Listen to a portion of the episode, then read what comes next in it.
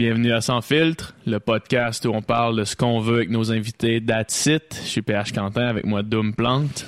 Salut, on a reçu François Lambert en ce podcast. Il nous a parlé de plusieurs choses, euh, son parcours en tant qu'entrepreneur, euh, son passage à la télévision maintenant avec les Dragons, euh, sa vision sur plusieurs enjeux québécois, lui qui veut probablement se lancer en politique bientôt. Si vous nous écoutez sur l'application Balado de Apple, n'oubliez pas de laisser un commentaire et de laisser une cote, optimalement un 5 étoiles sur 5. Ça va nous aider beaucoup. Merci beaucoup et bonne écoute. Bon podcast.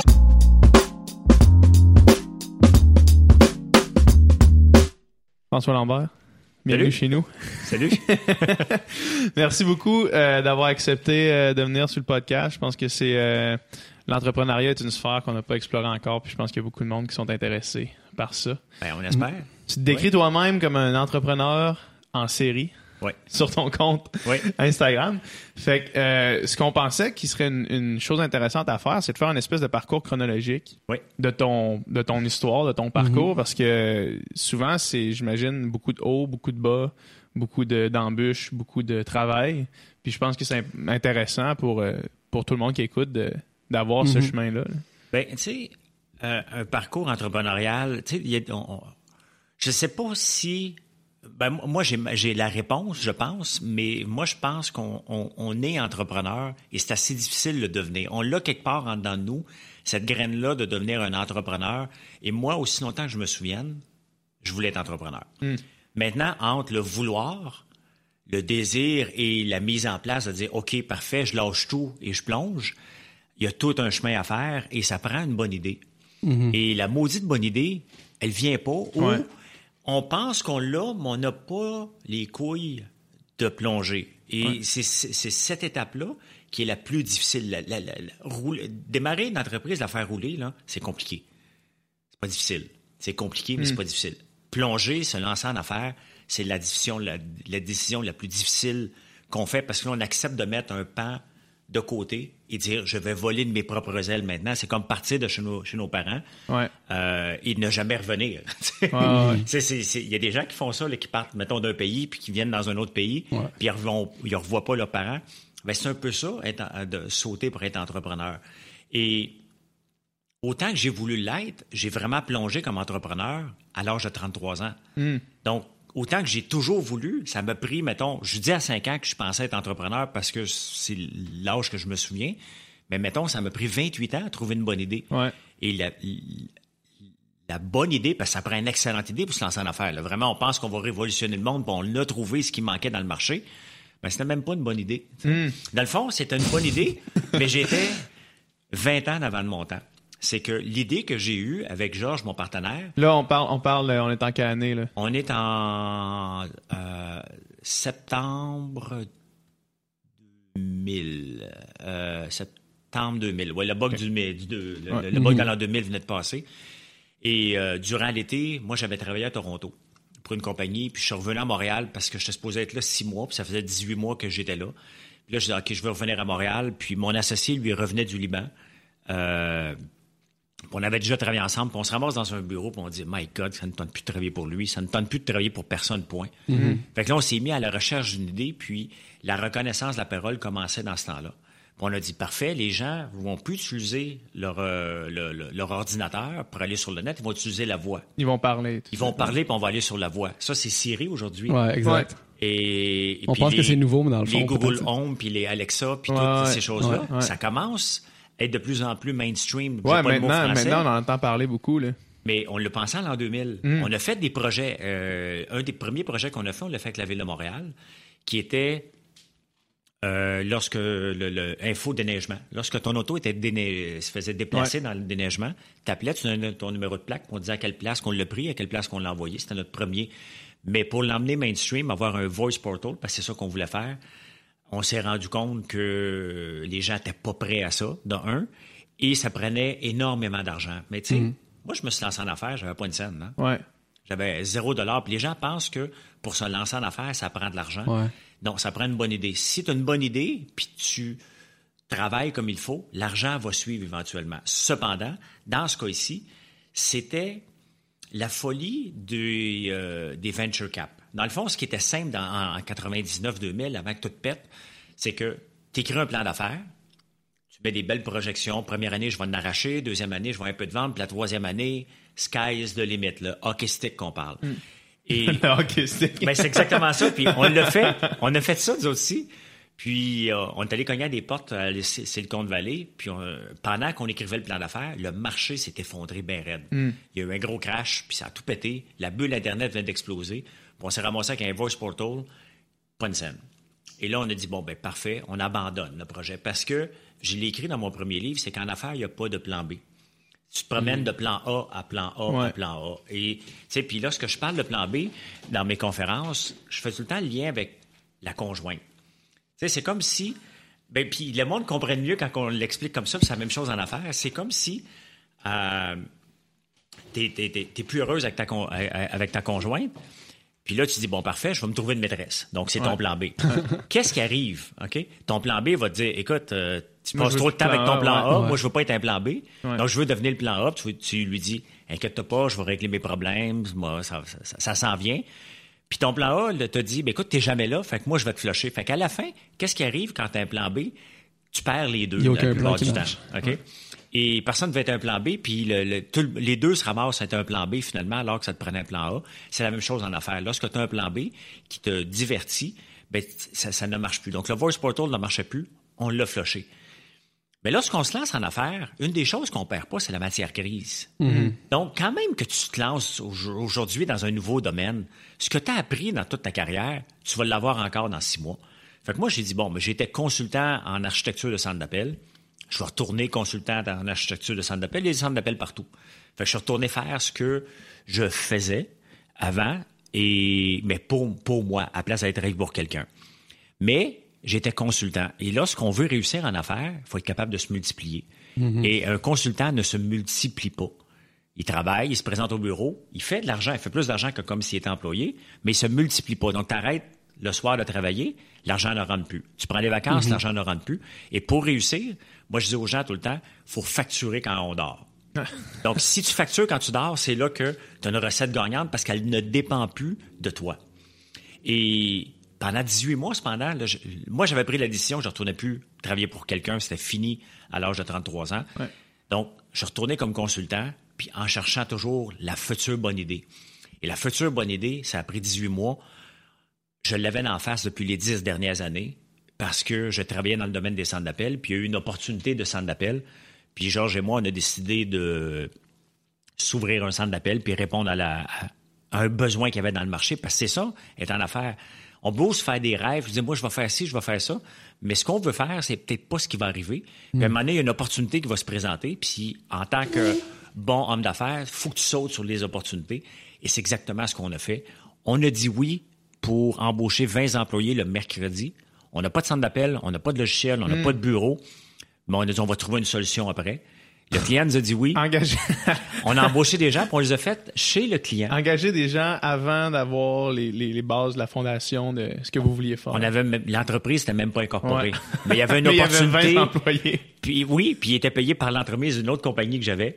Parce qu'on pensait même pas que c'était pour réussir. On y croyait pas tant que ça, mais ça a marché. On a embauché 20 employés, on a livré la marchandise. Ils nous en ont demandé 40 la semaine après. Puis on a monté comme ça jusqu'à 3000, euh, hmm. jusqu'à temps qu'on le vende euh, huit ans plus tard. Là.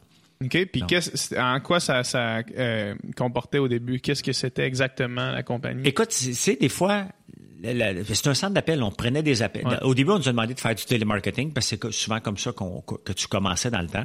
Donc, on appelait aux gens pour. C'est une compagnie de téléphone, c'était Fido. Et euh, on les appelait pour. C'est une campagne qui s'appelait euh, Winback. Donc, c'est des gens qui avaient du prepaid, des téléphones prépayés, qui n'avaient pas renouvelé leur entente, donc ils n'avaient pas rempli leur carte. Donc, on les appelait pour leur offrir un 10 de rabais. Pour remplir leur carte. exactement, 10 de bonus. Ça, c'était Fido qui faisait affaire avec vous. Exactement. Et vous, vous, faisiez que les appels. Exactement. après ça, on le rentrait dans le système.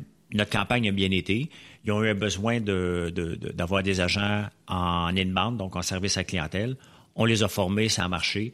Et après ça, deux ans plus tard, on a, eu Bell, on a eu Vidéotron après, on a eu le Cirque du Soleil, Post Canada, hmm. j'en oublie. Donc après ça, c'était une, multitude de nouveaux euh, clients qui se sont joints à nous. Là. Et à quoi est-ce que tu attribues le succès de tout ça? Est-ce que c'est vraiment quelque chose de en termes de, de moment dans le temps que c'est arrivé? Est-ce que c'est une, une, demande que vous remplissiez? Est-ce que c'est parce qu'il n'y avait pas d'autres personnes qui faisaient ça? Pourquoi est-ce que ça a marché de cette façon-là? Ça a marché pour plusieurs raisons. La première chose, c'est que il y avait une opportunité. Il y a un fournisseur qui est allé dire non au client. Il a dit, moi, tes 20 employés, je ne peux pas te le faire pour vendredi. Je suis pas équipé, j'ai pas de place. Mais le client avait besoin d'avoir ces 20 employés-là parce que dans ce temps-là, ben, en, en 2003, il y avait une grosse... Euh, il y avait beaucoup de compétition en travers les, les, les, les, fournisseurs de cellulaires pour annoncer le nombre de nouveaux abonnés qu'il y avait à chaque mois. Tu en ce moment, on n'entend plus parler. Là. Non, Mais dans ce temps-là, c'était la grosse affaire. On a gagné 100 000, on a gagné... Donc, il y avait énormément de pression. Et il y a un le fournisseur a dit non. Le client servirait de bord dit Moi, ça me prend des chiffres. Qui peut le faire? Puis nous, on a dit Allô? Puis après ça, on s'est arrangé. OK? Euh, j'avais jamais géré de centre d'appel. Je ne connaissais même pas les buzzwords euh, qui, étaient, qui étaient avec ça. Mais bon, tout s'apprend mm-hmm. et on a appris rapidement sur le tas. L'important, c'était de livrer des résultats. Et après ça, on a commencé à s'organiser un petit peu plus comme entreprise. Comment qu'on s'est organisé maintenant après coup qu'on a eu cette opportunité-là? Après ça, il faut la livrer. Et après ça, quand on a vu que, OK, on, maintenant, notre entreprise est un centre d'appel, euh, moi, j'ai pas de rêve quand j'étais jeune de dire mhm. moi là, je vais me lancer un centre d'appel hein? moi j'aime ça là, le vendredi le lundi matin moi j'appelle mon fournisseur d'internet puis je dis écoute j'ai downloadé des films toute la fin de semaine ça a marché ça n'existe pas. Ça marche. T'appelles pas ça marche pas t'appelles. Donc euh, tu te fais déranger par du télémarketing constamment. Je, faisais partie, de, comme tout le monde, ça me, ça me dérangeait.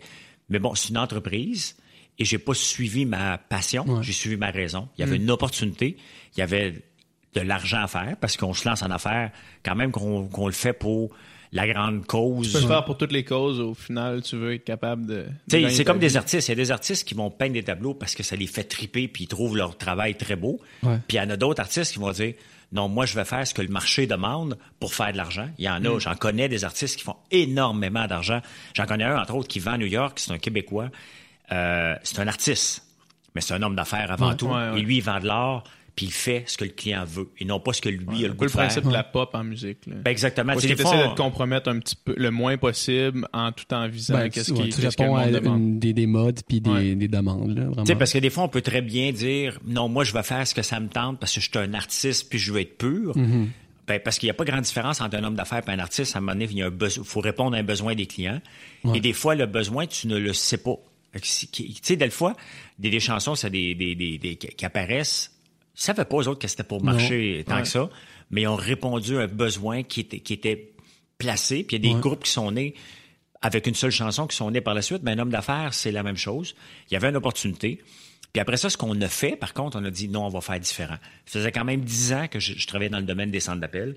Je voyais ce qui marchait puis ce qui ne marchait pas.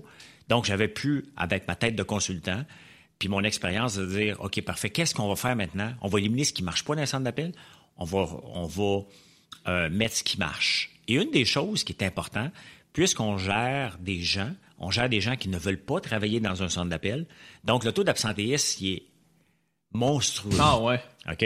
Donc, à chaque. Tu sais, on parle. On, gère des employés qui ne veulent pas travailler. oui, les gens ne veulent pas travailler dans un centre d'appel. Ils viennent parce que c'est leur premier emploi.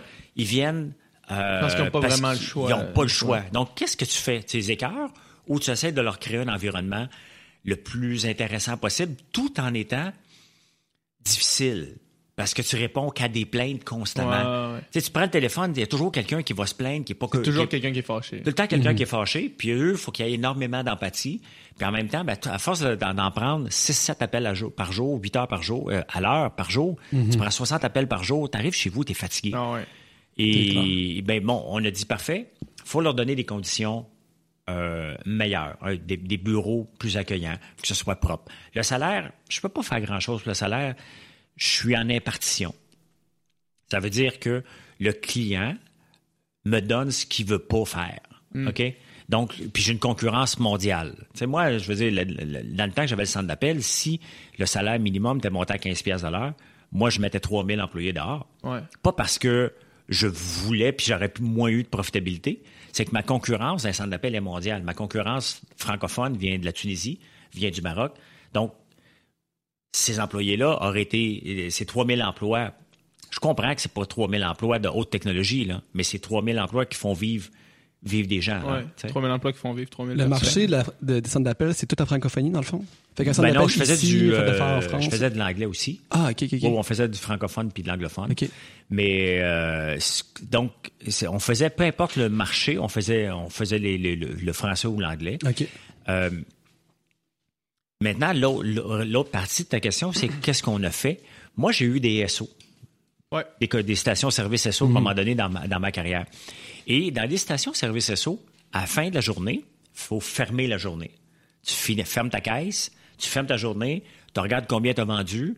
SO t'appelle, tu as vendu combien de bouteilles d'eau Nestlé, puis tout, tu as, des, des, des, euh, choses très précises à vendre. Des inventaires. et tu sais à chaque jour, j'ai fait de l'argent, j'ai pas fait d'argent. Donc nous, on a inculqué cette méthode-là, de, comme un dépanneur, dans le fond, au centre d'appel. Nous, fait qu'à chaque 15 minutes, on le savait si on faisait de l'argent ou on n'en faisait pas. Hmm. On avait un mécanisme de rapport qui nous permettait de se réajuster. Donc, quand j'ai vendu cette entreprise-là en 2012, moi, j'avais pas de dette. J'avais pas emprunté, je faisais de l'argent. C'est pour ça que je l'ai vendu. C'est pour hmm. ça qu'on était capable de la monter à 3000 employés, alors que la moyenne des centres d'appel à Montréal était de 200 ou 300. Donc, on était capable de, sans s'endetter, on a mis une structure euh, opérationnelle qui nous permettait d'éviter de voir on fait-tu l'argent ou on n'en faisait pas. Mais pourquoi la vente en bout de ligne si ça va bien, dans le fond? Pourquoi vendre une entreprise? Tout simplement parce que quelqu'un qui t'offre un prix que tu fait ton affaire. Et moi, pour moi, notre première entreprise, on a tendance à la traiter comme un bébé. Mm-hmm. c'est mon bébé, puis c'est pas un bébé. Si tu la traites comme un bébé, un bébé, on lui pardonne tous ses défauts, on lui pardonne beaucoup de choses. Une entreprise, t'es pas là pour pardonner à l'entreprise, c'est là pour être profitable. On peut se dire ce qu'on veut, là, mais une entreprise profitable garantit des emplois. L'entreprise profitable satisfait les actionnaires. Donc, et euh, il n'y a personne qui lance une entreprise, à moins que ce soit une coop, qui n'est pas là pour faire de l'argent. Souvent, l'actionnaire, ça se peut que ce soit le propriétaire unique, ça arrive aussi, mais c'est bien qu'une entreprise fasse de l'argent. Une entreprise qui fait de l'argent garantit les emplois qui sont là. Une entreprise qui est à risque financier, bon, on coupe des emplois tout simplement. Pourquoi la vendre? Parce que euh, je l'ai vendue en 2012 et moi, je m'étais déjà pré-retiré de cette entreprise-là en 2010. J'étais mhm. brûlé mentalement. Un centre d'appel, c'est le journée de la marmotte. à toutes les 15 minutes, OK, tu te réinventes. Les 15 minutes d'avant ne veut plus rien dire et tu as un autre 15 minutes. Tout est géré par tranche de 15 minutes. Tu as un taux de roulement qui est de 300% C'est dur, puis j'avais plus de plaisir. Et c'est drôle parce qu'aujourd'hui, mon garçon, j'ai deux garçons de 17 et 15 ans. Puis le plus mhm. jeune, il me demande souvent Qu'est-ce que tu veux, papa? La paix. Ouais. Mhm. OK? Puis c'est ce que je veux, c'est ce que j'ai toujours voulu, c'est être libre, avoir la paix. Quand même qu'on travaille fort, il y a moyen d'être tranquille d'esprit. Et je ne l'avais plus. J'avais. J'étais devenu, dans le fond, euh, un. J'étais devenu un fonctionnaire de mon entreprise. C'était rendu trop gros pour virer sur un je n'avais plus le goût de me lever le matin puis la défoncer. Donc, c'était mieux que je me tasse, que je mette un ou deux VP supplémentaires puis que je rentre chez moi. Mm-hmm. Puis, on a eu un prix qui, qui valait la peine. Qui valait la peine. Puis, est-ce que ça aurait été bien de la garder? L'entreprise est encore en pleine croissance. Est-ce que j'aurais dû la garder? Peut-être. Mais pour moi, c'était, je passe à autre chose. Le défi n'était plus là, là. était starté, puis. était starté, puis tu sais, c'est ta première vente, donc euh, c'est toujours le fun de cacher in, t'en mets de côté, ton futur est réglé, puis après ça, tu peux t'amuser à faire autre chose. Hmm. Puis justement, la paix, justement, c'est, dans un sens, tu te dis, j'ai travaillé tellement fort pendant tellement longtemps qu'à un moment donné, t'as le goût aussi de profiter, de voir tes enfants, de tout ben, C'est parce que tu finis par te découvrir. Oui, les enfants, c'est certain. Bon, on va, on va en venir mais tu finis par te découvrir, tu te dis qu'est-ce que j'aime dans la vie? Mhm. Est-ce que c'est d'opérer une entreprise? Il y en a qui aiment ça, puis qui sont heureux là-dedans, qui se présentent le matin, puis qui sont des très bons. Je peux dire que j'étais un très bon opérateur, parce qu'un centre d'appel, c'est une question de chiffres, et j'ai une mémoire, euh, j'ai bien des défauts, là, mais bien, on peut faire le tour, mais j'ai une mémoire, j'étais un peu un peu aspergage, je dirais, avec les chiffres. J'ai une mémoire phénoménale pour les chiffres. Ils rentrent dans ma tête, puis pour moi, c'est un tableau. Il ne sort pas, j'ai voix, j'ai une mémoire pour ça. Euh, sauf que j'avais pas de fun. Et ce que j'aime faire, c'est de bâtir des entreprises. Donc, lorsque je me déclare entrepreneur en série, c'est ce que j'aime faire. J'aime ça partir d'une entreprise de scratch. Pas toutes les fois, je me dis, mais pourquoi je refais ça encore? Moi, souffrir, puis ça va prendre encore trois ans au lieu de trois mois. Mais non, tu le refais encore parce que c'est le fun. Tu as un challenge, puis ouais. Écoute, ce challenge-là est passé, j'ai plus de fun. Il faut que je passe à autre chose. Puis, qu'est-ce que c'était l'autre chose? Combien de temps ça a pris de, de downtime après la vente jusqu'à une autre idée qui t'a fait te lever le matin et faire OK, c'est ça que je veux faire? Bien, la première chose, je voulais investir dans des entreprises. Je suis pas connu. Et là, c'est facile de dire que j'ai de l'argent, mais tu connais pas une entreprise pour dire Hey, euh, j'ai de l'argent, puis tu, ne connais pas le monde des, des, des, des, investisseurs. Donc, parce que tu sais, j'avais beau avoir bâti une grande entreprise, pas connu personne, moi. Mm. Tu sais, euh, je fais pas la TV à ce moment-là. C'était pas, pas connu. Pas encore la TV. Fait que euh, je trouvais pas ce que je cherchais. Puis, tu sais, à un moment donné, tu prends une pause, tu, restes, tu rentres chez vous. Puis, je me présentais quand même au bureau par principe de pas rien faire. Je me sentais coupable de rien faire, mais j'avais pas de but au tout début. Là, je me suis ramassé comme, ouais, OK, j'ai 42 ans. Euh, fais quoi maintenant, là? Donc, OK, je vais aller au gym. Il y a un gym qui est ouvert pas loin de chez nous. Comme j'avais jamais été au gym de ma vie. J'ai dit, mal au gym. Mais là, bon, t'as passé une heure et demie au gym. Il en reste sept heures, là. Il reste encore pas juste aller au gym. Il reste beaucoup de temps avec les ah enfants reviennent. Bon, j'avais des jeunes enfants, mais ils sont à l'école le jour. Fait que là, j'ai dit, OK, eux, là, sont avec moi jusqu'à l'âge de 20 ans, peut-être, 21 ans. Donc, je dois trouver quelque chose qui va me tenir occupé euh, jusqu'à temps que j'ai 20, 21 ans. Pour après ça, parce que le monde dit, ouais, tu pourrais voyager. Réponse est oui, là. Moi, je, si j'ai pas d'enfant, je, peux partir demain matin pendant un mois, deux mois, pour revenir, mhm. puis rentrer ici, pour repartir. Je peux faire ça financièrement, c'est pas un problème. Mais j'ai des enfants. C'est pas, mais j'ai des enfants. J'ai des enfants, puis je suis, je veux être là avec eux. Donc, euh, puis je peux pas les laisser. Mes deux gars habitent à temps plein avec moi. Donc, j'ai, ils ont 17 et 15, sont, sont, sont à temps plein avec moi depuis un depuis quatre ans, puis l'autre depuis deux ans. Donc, j'ai pas de, j'ai moins de liberté que que quelqu'un. Donc, je dis bon, parfait, ça prend des projets. Sinon, tu peux, je peux pas me lever le matin moi puis rien faire. après ça, je dis bon, ok, qu'est-ce qu'on fait comme entreprise? Là, les gens m'approchent, ok, c'était une bonne idée. Oups, non, c'était pas une bonne idée. Oups, tu perds un petit 15 000 là. Après ça, tu dis, OK, il y a une maudite bonne idée. Oups, OK, je viens de perdre 400 000. Hmm. Fait que là, à un moment donné, tu dis, puis après ça, le monde t'approche, puis commence à te présenter des deals. Oups, perds un autre 100 000 là. Fait que là, j'ai fait comme, non, j'investirai plus dans des entreprises hmm. comme ça. Je vais les partir moi-même, je vais les contrôler. Pas contrôler, parce que ça me tente plus d'être opérationnel, mais je vais avoir mon mot à dire sérieux sur le déroulement. Comme ça, si je me idée originale aussi. Ben, c'est ça. Puis si je me casse la gueule, ben, je me casse la gueule au complet. La dernière idée que j'ai faite puis avec des partenaires, ça s'appelle Boost Me. Donc, c'est l'assistance routière. Et encore là, j'étais, c'était un peu drôle un peu parce que j'étais dans une réunion, pas une réunion, j'étais en vacances en Floride chez ma blonde du temps. Et euh, mon partner, Michael, c'est euh, c'est le cousin de Valérie, donc qui était ma blonde du temps. On est tous dans la maison du grand-père, qui est une grande maison. Puis sa mère, Michael, me dit Michael aimerait ça te parler d'un projet. On est dans le temps de Pâques, OK? On est en famille en Floride. Je me dis, c'est pas vrai. Mm-hmm. Pas ici. tout le monde me, pas m'achale, mais tout le monde me sollicite pour des projets. Fait que là, j'ai fait comme, non, non, ça se peut pas, là. Pas ici, pas en Floride, pas dans cette famille-là. Ils n'ont pas besoin d'argent. Pourquoi que ils m'achalent? Puis là, on, on mange un terrain de golf sur le, le, clubhouse, là, le dimanche de Pâques. Puis là, Michael dit Voici mon idée. Il me présente l'idée de Boost Me. Puis là, je, fais comme Pourquoi? Pourquoi je suis venu ici, là Puis là, le lendemain, je me couche, puis je dis Ah, c'est poche, ça, tu sais. Puis là, je me lève le lendemain matin. J'ai pendant la nuit. Puis là, je dis, hey, c'est pas fou, je m'en vais le voir le lendemain matin. J'ai Michael, je dis, regarde, j'aime bien ça. Monte l'équipe. Ça me tente pas, là, on est au mois d'avril. Mm-hmm. Monte l'équipe. Si tu montes une équipe, j'embarque.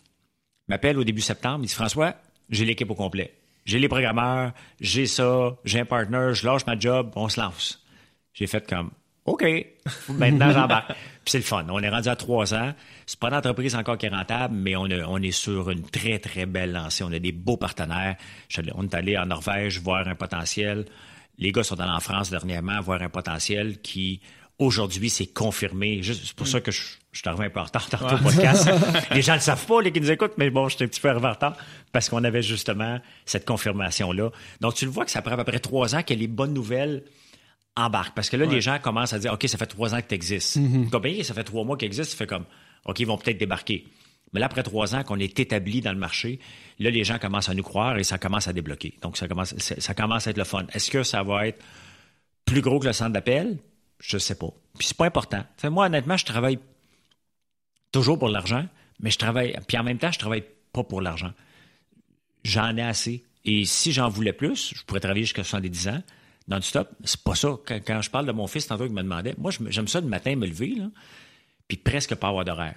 Hmm. Puis là, dire, OK, parfait. Bon, j'ai une compagnie d'acier à Saint-Jérôme. Tiens, aujourd'hui, je vais aller là-bas. J'ai le temps. Euh, regarde, aujourd'hui, je suis allé chez Boosme. Euh, la semaine passée, j'ai une autre compagnie de sous-vêtements qui s'appelle Undies.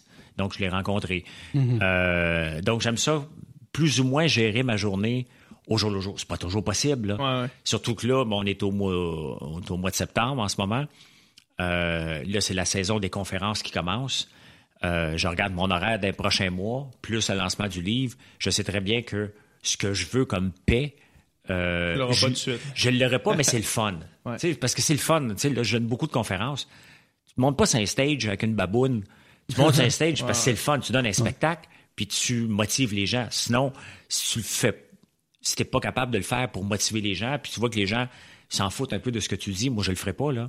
Je le fais parce que je le vois que les gens prennent des notes, les gens disent OK, tu fais ça comme ça, puis tu racontes ton histoire, mm. puis ça, tant mieux, ça inspire les gens.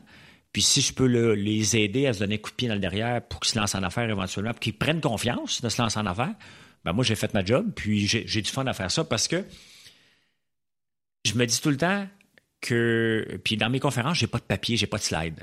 Ok, Je suis pas là pour donner un cours, je suis là pour parler de mon vécu, puis parler avec les gens. Tu dois développer une certaine habitude de le faire. Ben, c'est sûr que, tu sais, j'en donne peut-être 50 à 100 par année. Fait qu'à un moment donné, tu finis par développer l'habitude, puis moi, je m'en vais parler aux gens. On me demande de parler une heure, une heure et demie. À part l'année passée, à Havre-Saint-Pierre, on m'a demandé de parler six heures. J'ai fait comme, écoute, je suis pas Jean-Marc Parent, là. Donnez-moi un break. Écoute, trois heures et demie l'après-midi, deux heures et demie le soir, je pensais mourir, hmm. mais crème, il y, en a des sujets de l'entrepreneuriat qu'on ben peut parler. Puis, tu sais, je me dis tout le temps, y a, des fois, c'est des soupers bénéfices. Puis les gens, bon, c'est pour euh, les, jeunes entrepreneurs quelque part. Puis ils m'invitent à donner une conférence, mais les gens se déplacent une soirée, 150, 200, des fois 350 personnes pour venir écouter qu'une seule personne, moi, manger, puis réseauter en même temps. Moi, je me dis, attends un peu, là. Eux ont payé, mettons, 75 pièces. Ça s'en vient pas de à moi, là. Mais ils payent 75 pièces. Mm-hmm. On est un mercredi soir. Ils auraient pu aller voir un chanteur. Ça aurait été coûté moins cher. Ils auraient pu aller voir un humoriste. Ça aurait coûté moins cher. Ils viennent ici, faut que je leur donne un spectacle. Hmm. Donc, honnêtement, moi, je suis sérieux quand je donne mes conférences. Je m'amuse. Je veux qu'ils trouvent ça drôle. Je veux qu'ils soient inspirés, qu'ils partent de là pour dire ben, j'ai appris quelque chose, puis on a eu du plaisir. Donc, c'est ça qui est mon mandat dans les conférences, c'est que faut qu'on ait du fun. Je suis pas un humoriste, mais je suis capable de pousser une coupe de, une de joke un peu. mais pour qu'on s'amuse, tu sais. Puis démystifier le côté qu'on faut être sérieux. Moi, je suis pas sérieux dans la vie. Là. Je suis sérieux quand j'ai une job à faire, mais j'ai pas le goût d'être sérieux. Malgré que les gens me voient comme ça, puis j'accepte qu'on me voit d'une face euh, plus sérieuse parce que c'est ce que je représente. Mais autrement, moi, je, ne suis pas sérieux. Je m'amuse dans la vie. Mm-hmm. Je prends soin de ma santé. Puis c'est ça qui est important. Puis même quand euh, j'étais en affaires, l'entraînement puis le prendre soin de notre santé est important. Puis on le voit de plus en plus.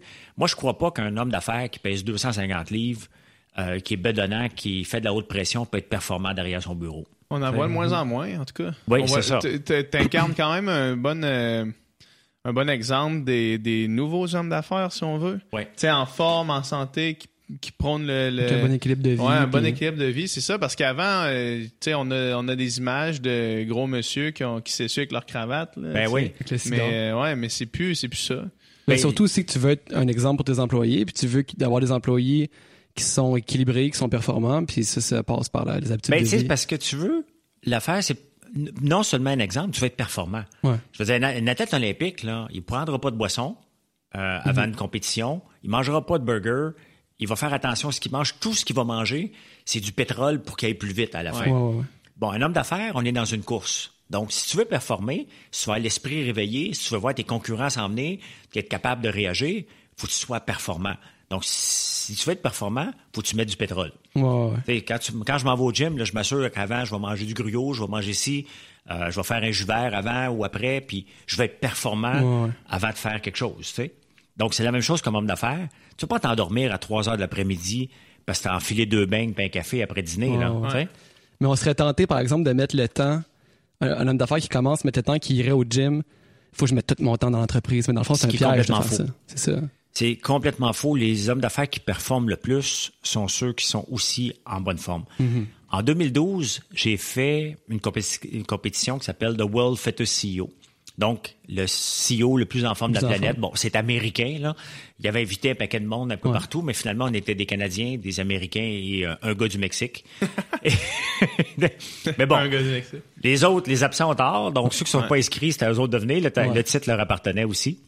et c'était tous des entreprises où il fallait avoir un chef d'affaires au moins de 10 millions et euh, être CEO de l'entreprise.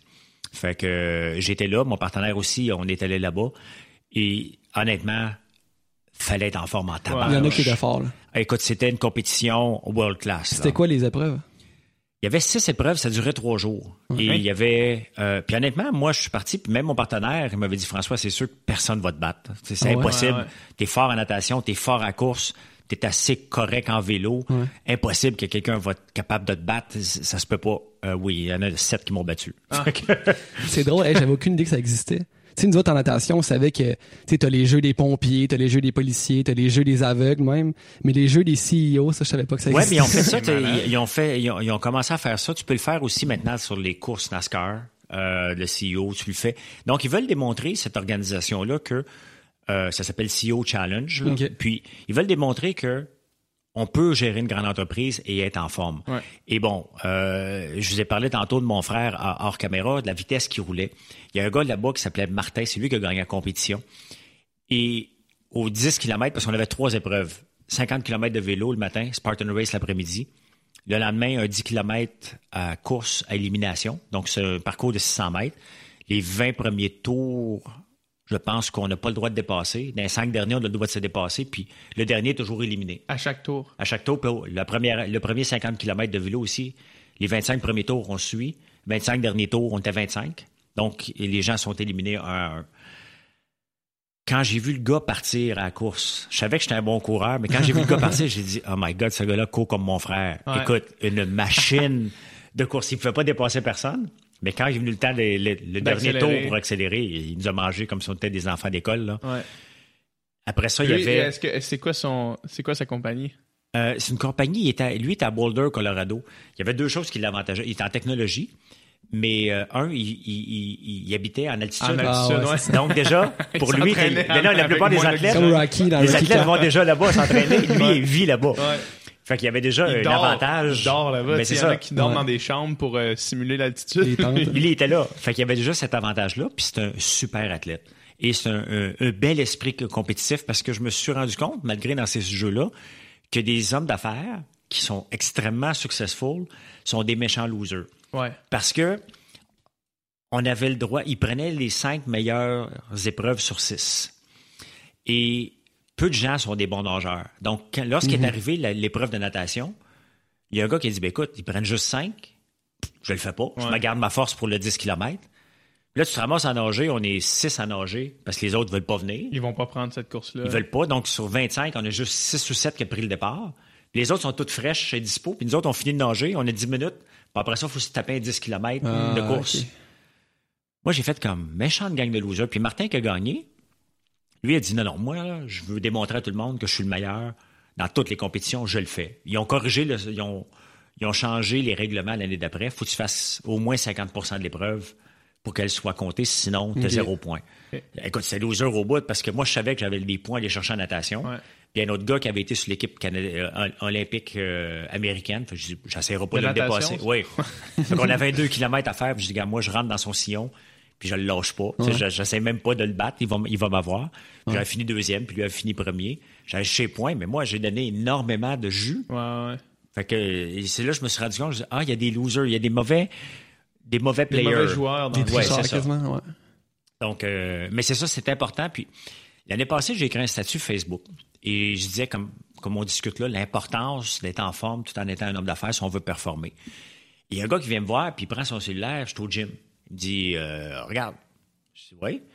Il me dit, euh, oui. Ben, il dit, ça, c'est moi. Je dis, OK. Mais il dit, ça, c'est moi le matin de février lorsque tu as écrit ton post Facebook. Puis j'ai dit, ben, il y a une méchante différence. Il dit, ouais, depuis quatre mois, j'ai perdu 70 livres. Hein? Il dit, depuis, depuis ton post Facebook. Oui, je t'ai lu. Là, il dit, je me suis regardé, j'ai fait comme, je suis un gros, puis je dors l'après-midi. Ouais.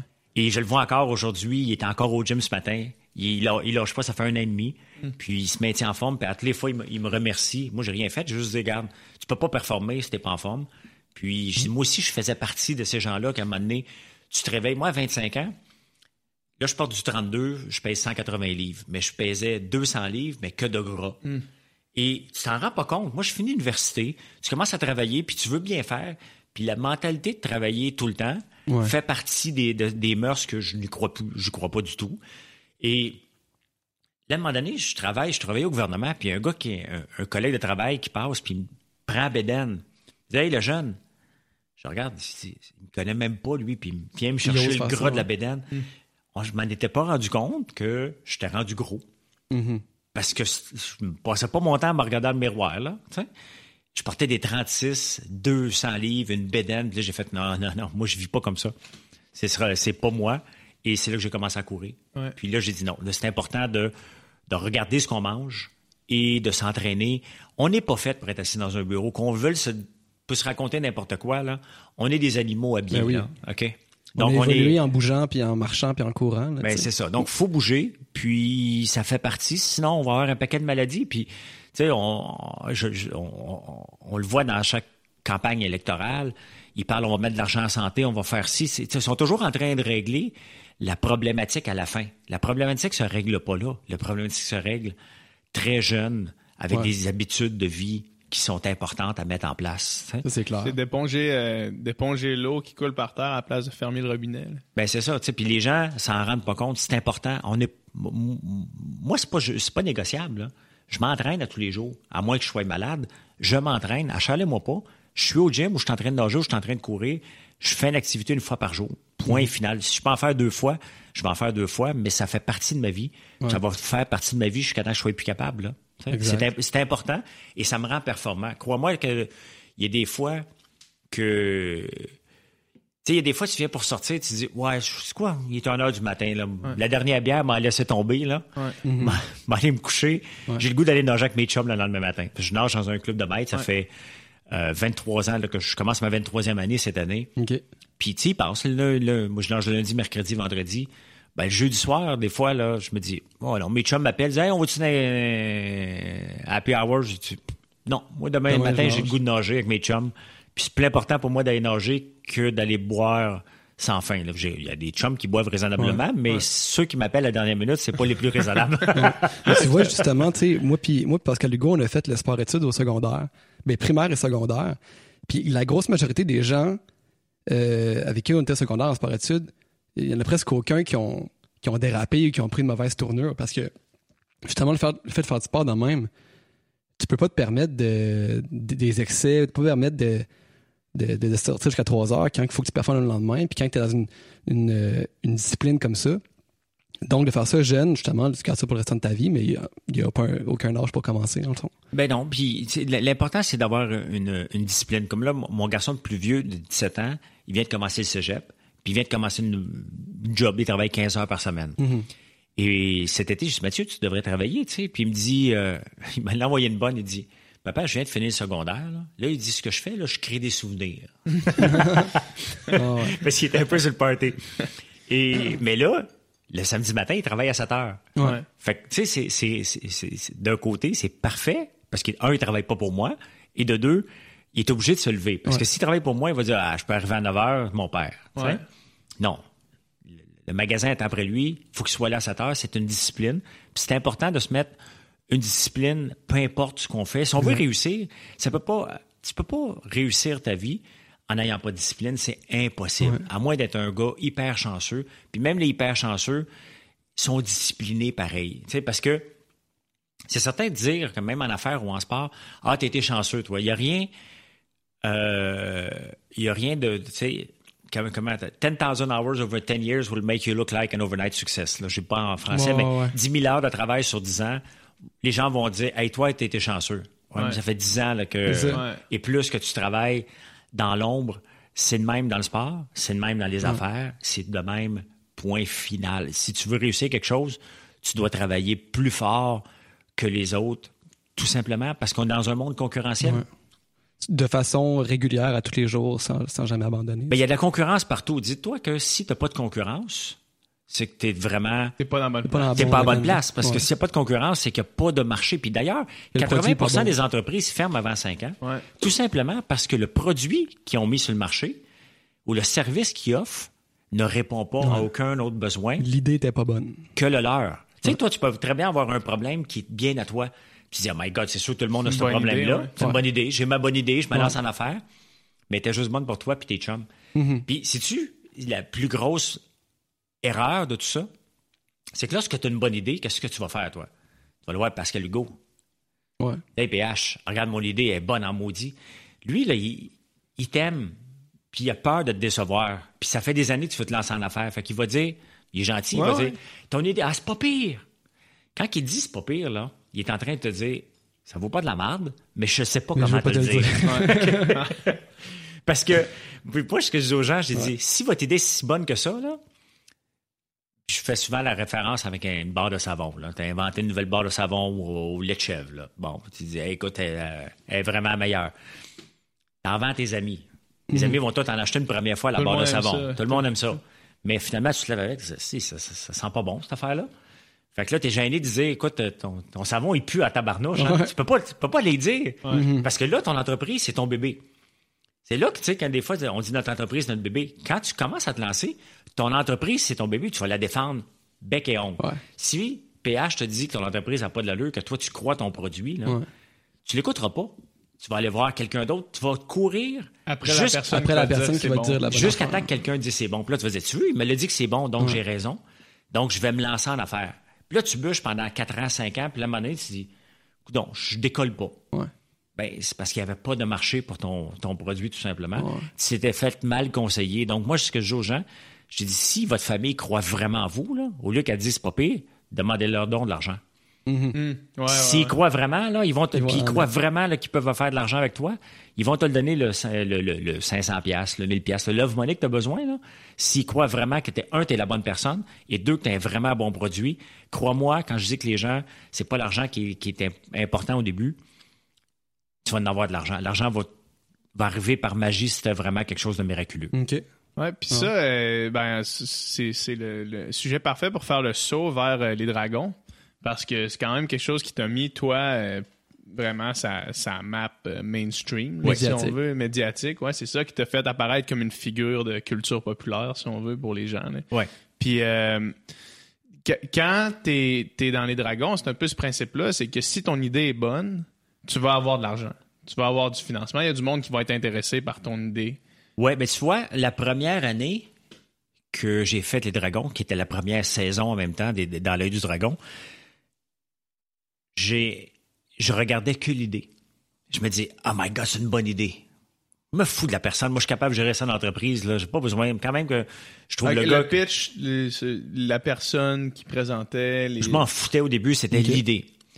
Puis là, après ça, bon, je me suis ramassé à vendre des cordes à linge une fin de semaine. La, première entreprise, j'avais investi avec Gaëtan Frigon, c'est une corde au clip on se ramasse dans un kiosque avant en train de vendre des cordes à linge. Je, suis curieux de savoir comment ça fonctionne. une fois qu'il y a un deal qui. c'est complexe. C'est complexe. Puis, euh, je vais donner un exemple concret de cette année, parce que j'ai été dragon invité une année. Cette année, j'ai fait un deal à l'écran avec Distillerie Mariana. On n'est pas assez proche d'un deal. Ça tombe à l'eau la semaine passée. OK. C'est pas. Quand tu dis, quand à l'émission on voit que tu dis OK, moi j'embarque, c'est pas fait c'est comme une lettre d'intention. C'est comme.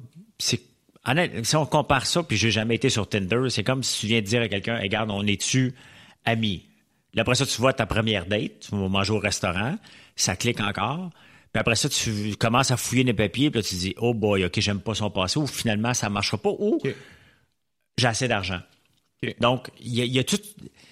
Il y a tout ça. Ce qui se passe, là, 90% du temps que les gens viennent à l'émission, on, ne connaît rien dessus. Hein? Mhm. Absolument Au moment où vous les voyez entrer, c'est la première fois que vous entendez parler de ce qu'ils vont Exactement. parler. On sait, on n'a aucune, idée. que c'est un gars, une fille qui arrive, c'est tu, ils ont quel âge, on ne sait rien du tout. Là, ils commencent leur pitch, on dit ah ok c'est intéressant. Puis moi, je, moi j'oublie jamais que c'est un show de télévision. Je, je, suis là pour m'amuser aussi, puis je veux que les gens qui, qui écoutent, il y ait des bonnes répliques. Donc, je me dis tout le temps, comment je peux faire une tournoi de phrases? J'essaie toujours de penser à un show de télé. Tout le mhm. temps, tout le temps. Et d'où la première année, à un moment donné, j'ai envoyé quelques platitudes euh, que je trouvais drôles, mais que les gens ne me connaissaient pas. Donc, en partant, le journaliste euh, Richard Terrien de la, du Soleil a dit on a notre dragon baveux. Donc, même dans mon dernier livre, encore ça, c'était, j'ai été identifié tout de suite le dragon baveux que j'accepte. Parce que t'as quand même accepté la. Je l'ai accepté puis je l'ai embarqué parce que c'est vrai que je te baveux. C'est vrai que si tu arrives devant moi, tu viens me demander 100 000 dollars puis t'es pas prêt, ça se peut que tu vas passer un mauvais quart d'heure. Mais si tu fais ça pour le show, t'es comme ça dans la vraie vie. Ben, là, c'est un show de télé. Dans la vraie vie, c'est que tu te rendras pas à me rencontrer. Ouais, c'est ça. OK, tu vas m'envoyer un email, tu m'as dit, gars, ça n'a pas d'allure. Tu vas avoir trois fois dans ton email. Puis, si tu m'envoies un email, je n'ai pas l'obligation de te répondre. Hein? c'est un email non sollicité. Puis si je vois que ça a de l'allure, c'est moi qui décide si je réponds aux gens ou je réponds pas aux gens. Puis j'en reçois tellement que des fois, les gens me disent, ouais, mais tu me réponds pas. Ben, je dis, ta, décision de m'envoyer un email t'appartenait, ma décision de te répondre m'appartient. Toi, tu ne sais pas combien j'en reçois. Et quand j'embarque dans des discussions avec les gens, je veux pas être bête, mais quand j'embarque, non, c'est pas une bonne idée. Ouais, je vais te montrer que c'est une bonne idée. Puis là, finalement, moi, je trouve que c'est pas une bonne idée. Puis euh, j'en reçois des emails encore aujourd'hui, trois à quatre par jour. Ah mm. ouais, de personnes qui pitchent des idées en... Oui, oui, ah, encore par l'entremise de Facebook, par l'entremise d'Instagram, par l'entremise de texto. Euh, d'un peu partout. Dernièrement, ce qui est drôle, c'est que c'est pas juste des idées qu'on m'envoie. Mes photos ont été volées de mon compte Instagram. Pas volées, c'est disponible.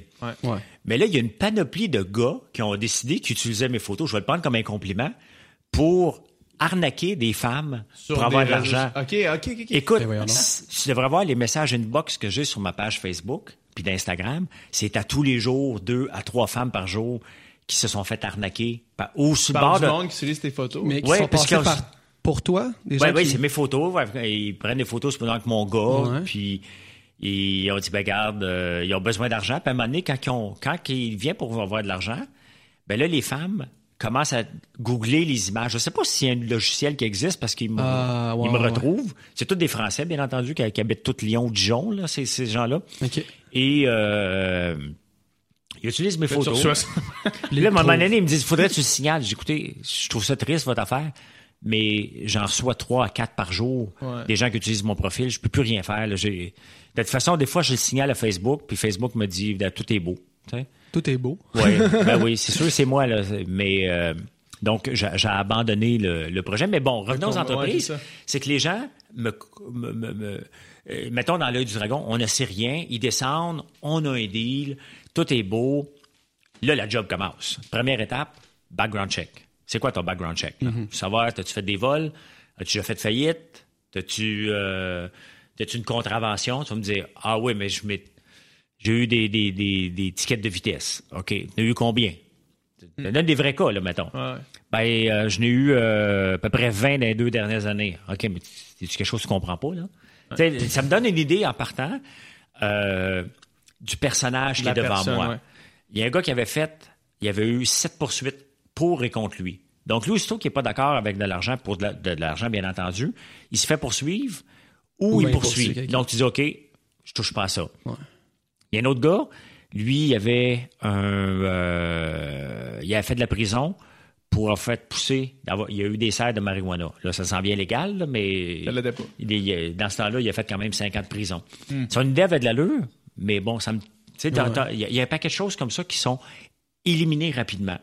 Il y a, le, background check, puis c'est pour ça que c'est important de, de, de, le faire. De, de, le faire, puis s'assurer ce qu'il y a dedans. Nous dire un peu quel genre de personnage on, quel genre de personnage qui est devant moi. Parce que normalement, lorsqu'on cherche un partenaire, c'est quelqu'un qu'on connaît. Mm-hmm. Quelqu'un qu'on connaît depuis longtemps. Fait qu'on n'a pas besoin de faire son background check. On le connaît, on le sait comment qui est. Moi, je le connais pas, donc c'est vraiment un match qui est en train de se faire rapidement. Puis je veux m'assurer. C'est quelqu'un avec qui tu vas développer une relation, il va falloir que tu travailles avec lui. ben oui, exactement. de un, il faut que ce soit, quelqu'un de confiance. de confiance, puis quelqu'un avec, avec qui tu as un minimum d'atomes crochus aussi, j'imagine. Ben, les atomes crochus, ça, se détermine rapidement. Parce que lorsque mhm. tu parles avec quelqu'un, tu dis OK, ouais, je peux avoir du fun. Ouais, OK. Puis, tu sais, moi, l'année passée, j'étais à, Nouvelle-Orléans avec un paquet d'investisseurs, puis on se posait comme question, eux autres se posaient comme question, c'est quoi notre critère de choisir un partenaire? Puis là, ça sortait, je tel test, telle autre affaire. Moi, j'ai dit, les boys, les côtés humains, il est où? Là? moi, je veux dire, moi, je regarde un partenaire, là. Je te regarde, j'ai tout le goût de faire affaire avec toi? Ouais, ton idée est bonne. Tout est beau, on va faire de l'argent. Oui, tout est beau. Mais là, je me pose une question. Moi, j'ai le goût de t'inviter toute la fin de semaine au chalet? Ouais, ouais. J'ai le goût de te voir le matin avec les cheveux, puis on se fait une omelette ensemble, puis euh, qu'on se parle la vie la plus du beau temps, puis on prenne du vin le, samedi soir. Si la réponse est non, tu seras jamais mon partenaire. Mm. C'est parce que quand ça va bien l'entreprise, tout le monde est gentil, tout le monde est fin. Lorsque ça va mal, ben tu veux, moi, moi mes partenaires, c'est des amis. C'est des gens que j'ai le goût de passer autre chose que de travailler avec eux. Tu sais? Fait que donc il y a cette partie-là. Après ça, bon, il y a les états financiers. Tu sais, il y a des pour arriver avec un deal suite au dragon, tu as le background check. Donc ça tombe là.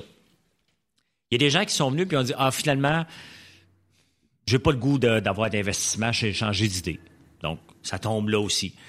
Euh, après ça, ben, tu regardes les états financiers, tu dis, oh boy, OK, c'est pas propre, faudrait le nettoyer, ça ne le tente pas, ça tombe encore. Mhm. Donc, il y a un paquet d'étapes, puis il y a des fois que ça se rend jusqu'à la fin aussi, puis ça donne des, bons, des, belles entreprises. Euh, j'ai fait Éco Récréo, qui ont les Sego au centre-ville, maintenant que Voile en Voile, c'est à lui aussi, Marc, euh, Marc Coudia. Et lui, est venu nous voir, belle histoire. Vraiment, c'est un gars de la rue. Euh, puis il vient d'écrire un livre sur son histoire. C'est un gars qui était vraiment dans la rue, qui s'est relevé. Il y a eu deux mauvais étés, puis il n'a pas pu louer ses petits vélos, puis ses segways, puis il avait pas volé en voile dans ce temps-là. Il vient nous voir au lait du Dragon, puis Gaëtan moi, on est très touchés par son histoire. On dit oui, on embarque. Là, on le regarde, ses états financiers. Je disais, boy, si j'embarque avec toi, il faut que je prenne ta maison en garantie, ton chalet en garantie, ton mm. auto. Je dis, Marc, je peux pas te faire ça. Gaëtan non plus. Tu sais, euh, en bois de requin, là, je suis pas là pour laver le gars. Je regarde ce qu'on va te faire. On va te donner mon comptable à temps plein. On va remettre de l'ordre dans tes, dans, tes affaires. Le comptable d'aller les aider. Puis je dis, moi, je te donnerai pas d'argent. Je vais te faire une garantie de prêt pour te sortir de la merde. Va te chercher un prêt, je le garantis. Mais je peux pas je peux pas mm-hmm. Prendre des actions de ta compagnie. Ça serait pas correct pour, de, de notre part. On a garanti. Ces affaires ont bien été. On a levé la garantie de prêt. Puis ces affaires, maintenant, il n'y a plus besoin de nous autres. Il y a des cas comme ça qui sont super. Chocolat Théo Broma, Alexandre Taillefer, Gaétan et moi, on a mis chacun 100 000 dans l'entreprise. 18 mois plus tard, on a récupéré notre 100 000. Donc, on a, on a mis 300 000 au départ. 18 mois plus tard, l'entreprise faisait 800 000 de vente. 18 mois plus tard, elle faisait 5 millions de chiffre de vente. Il y avait une perte de 500 000, il y avait un profit de 1,2 million. Puis on a dit, ben, parfait, on vous a restructuré, vous n'avez plus besoin de nous, rachetez-nous. Puis ils nous ont racheté. Puis en même temps, on a fait, euh, ben, on a fait 300 000 plus 5 000 de chocolat sur 18 mois. 5 000 de chocolat sur 18 mois, là. vous n'avez aucune idée comment c'est du chocolat. je me suis pas rendu jusque-là. J'ai beau en avoir donné à des, des, organismes, à des amis. Euh, c'est beaucoup de chocolat. non, mais, beaucoup de chocolat. mais donc, il y a des belles histoires qui, qui tombent bien. Cette année, j'ai fait distillerie Mariana.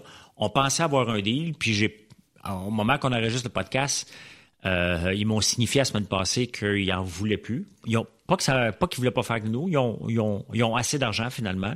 J'aurais aimé ça travailler avec eux autres. Honnêtement, c'est quelque chose que je voulais vraiment faire avec Christiane. Ça n'a pas, ça a pas donné. Puis euh, Siri qui me, qui embarque. Justement, on en parlait dans Et euh, j'aurais aimé ça. Ça n'a pas, ça a pas donné. Puis c'est pas grave. Les gens disent, t'es-tu déçu? Pour moi, je suis jamais déçu de pas faire un deal. Je suis bien plus déçu, déçu. Puis je suis même pas déçu quand je perds de l'argent dans un deal. J'assume le risque. C'est pas le fun, là. Hmm. Mais à un moment donné, c'est à moi de gérer mon risque, de dire que j'en ai assez mis. Là, maintenant, il faut que ça vole de ses propres ailes. Si je continue à en mettre, c'est mon problème. Là. Hmm. Mais pour moi, c'est ça fait partie du risque d'être en affaires. Sur 10 entreprises que je vais investir, il y en a 7 qui vont tomber de toute façon. C'est le même la, la, la, les statistiques. Là. Il y en a 7 qui vont mourir rapidement. Il y en a deux qui vont être popés, puis il y en a une qui va être un coup de circuit. Un qui va marcher. Fait que quand tu lances une entreprise, avoir un coup de circuit, comme j'ai eu avec le centre d'appel, c'est excellent. D'avoir un deuxième, c'est assez difficile. Donc, je vais voir avec Bousmi si ça va être mon deuxième coup de circuit. Mais à un moment donné, il faut que tu acceptes que peut-être que c'est pas tout le temps ça non plus. Puis, honnêtement, je serais heureux parce que après Bousmi, euh, la politique m'intéresse et hmm. mes enfants vont euh, vont voler de leurs propres ailes. Donc, euh, ils vont avoir moins besoin de moi, donc je vais pouvoir voyager ou faire la politique, faire autre chose. Hmm. tu parles de distillerie. Est-ce que tu avais. est-ce que, est-ce que le projet t'intéressait particulièrement parce que tu as un attrait pour ces choses-là? Ben, j'ai toujours. Est-ce que tu aurais voulu avoir des parts dans une distillerie? Oui. Puis, euh, depuis le début de l'œil du dragon, quand il me demande quel type d'entreprise, parce que la production essaie de nous amener des entreprises qu'on va avoir des coups de cœur pour investir. Là. Si on mhm. veut, si tu vas avoir des batailles de dragons, faut que tu amènes des entreprises que les dragons ont le goût vraiment de s'investir dedans. Des batailles de dragons. ben moi j'aime ça, j'aime ça faire ça, j'aime ça tirailler. Puis si on regarde comme cette année la distillerie Mariana je voulais le faire tout seul. C'est 250 000 pour 10% je voulais le faire tout seul. Et Christiane, on le voit pas beaucoup en ondes, mais Christiane Germain me disait tout le temps, François, tu veux t'investir? Tu quoi à côté de moi, puis elle me regardait, tu veux t'investir? Puis là, je le regardais avec un air hautain, puis c'est juste pour l'écœurer. Fallait tout seul. Je le fais tout seul, gars, c'est trop petit, là, je fais ça tout seul.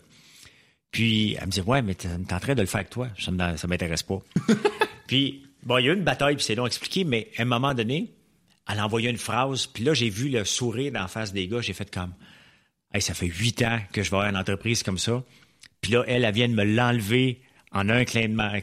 Puis là, je me suis reviré de bord, j'ai dit Christiane, on va arrêter de se battre, on va le faire ensemble. Là. Puis là, elle a dit oui. puis j'étais content, mais ça n'a pas marché.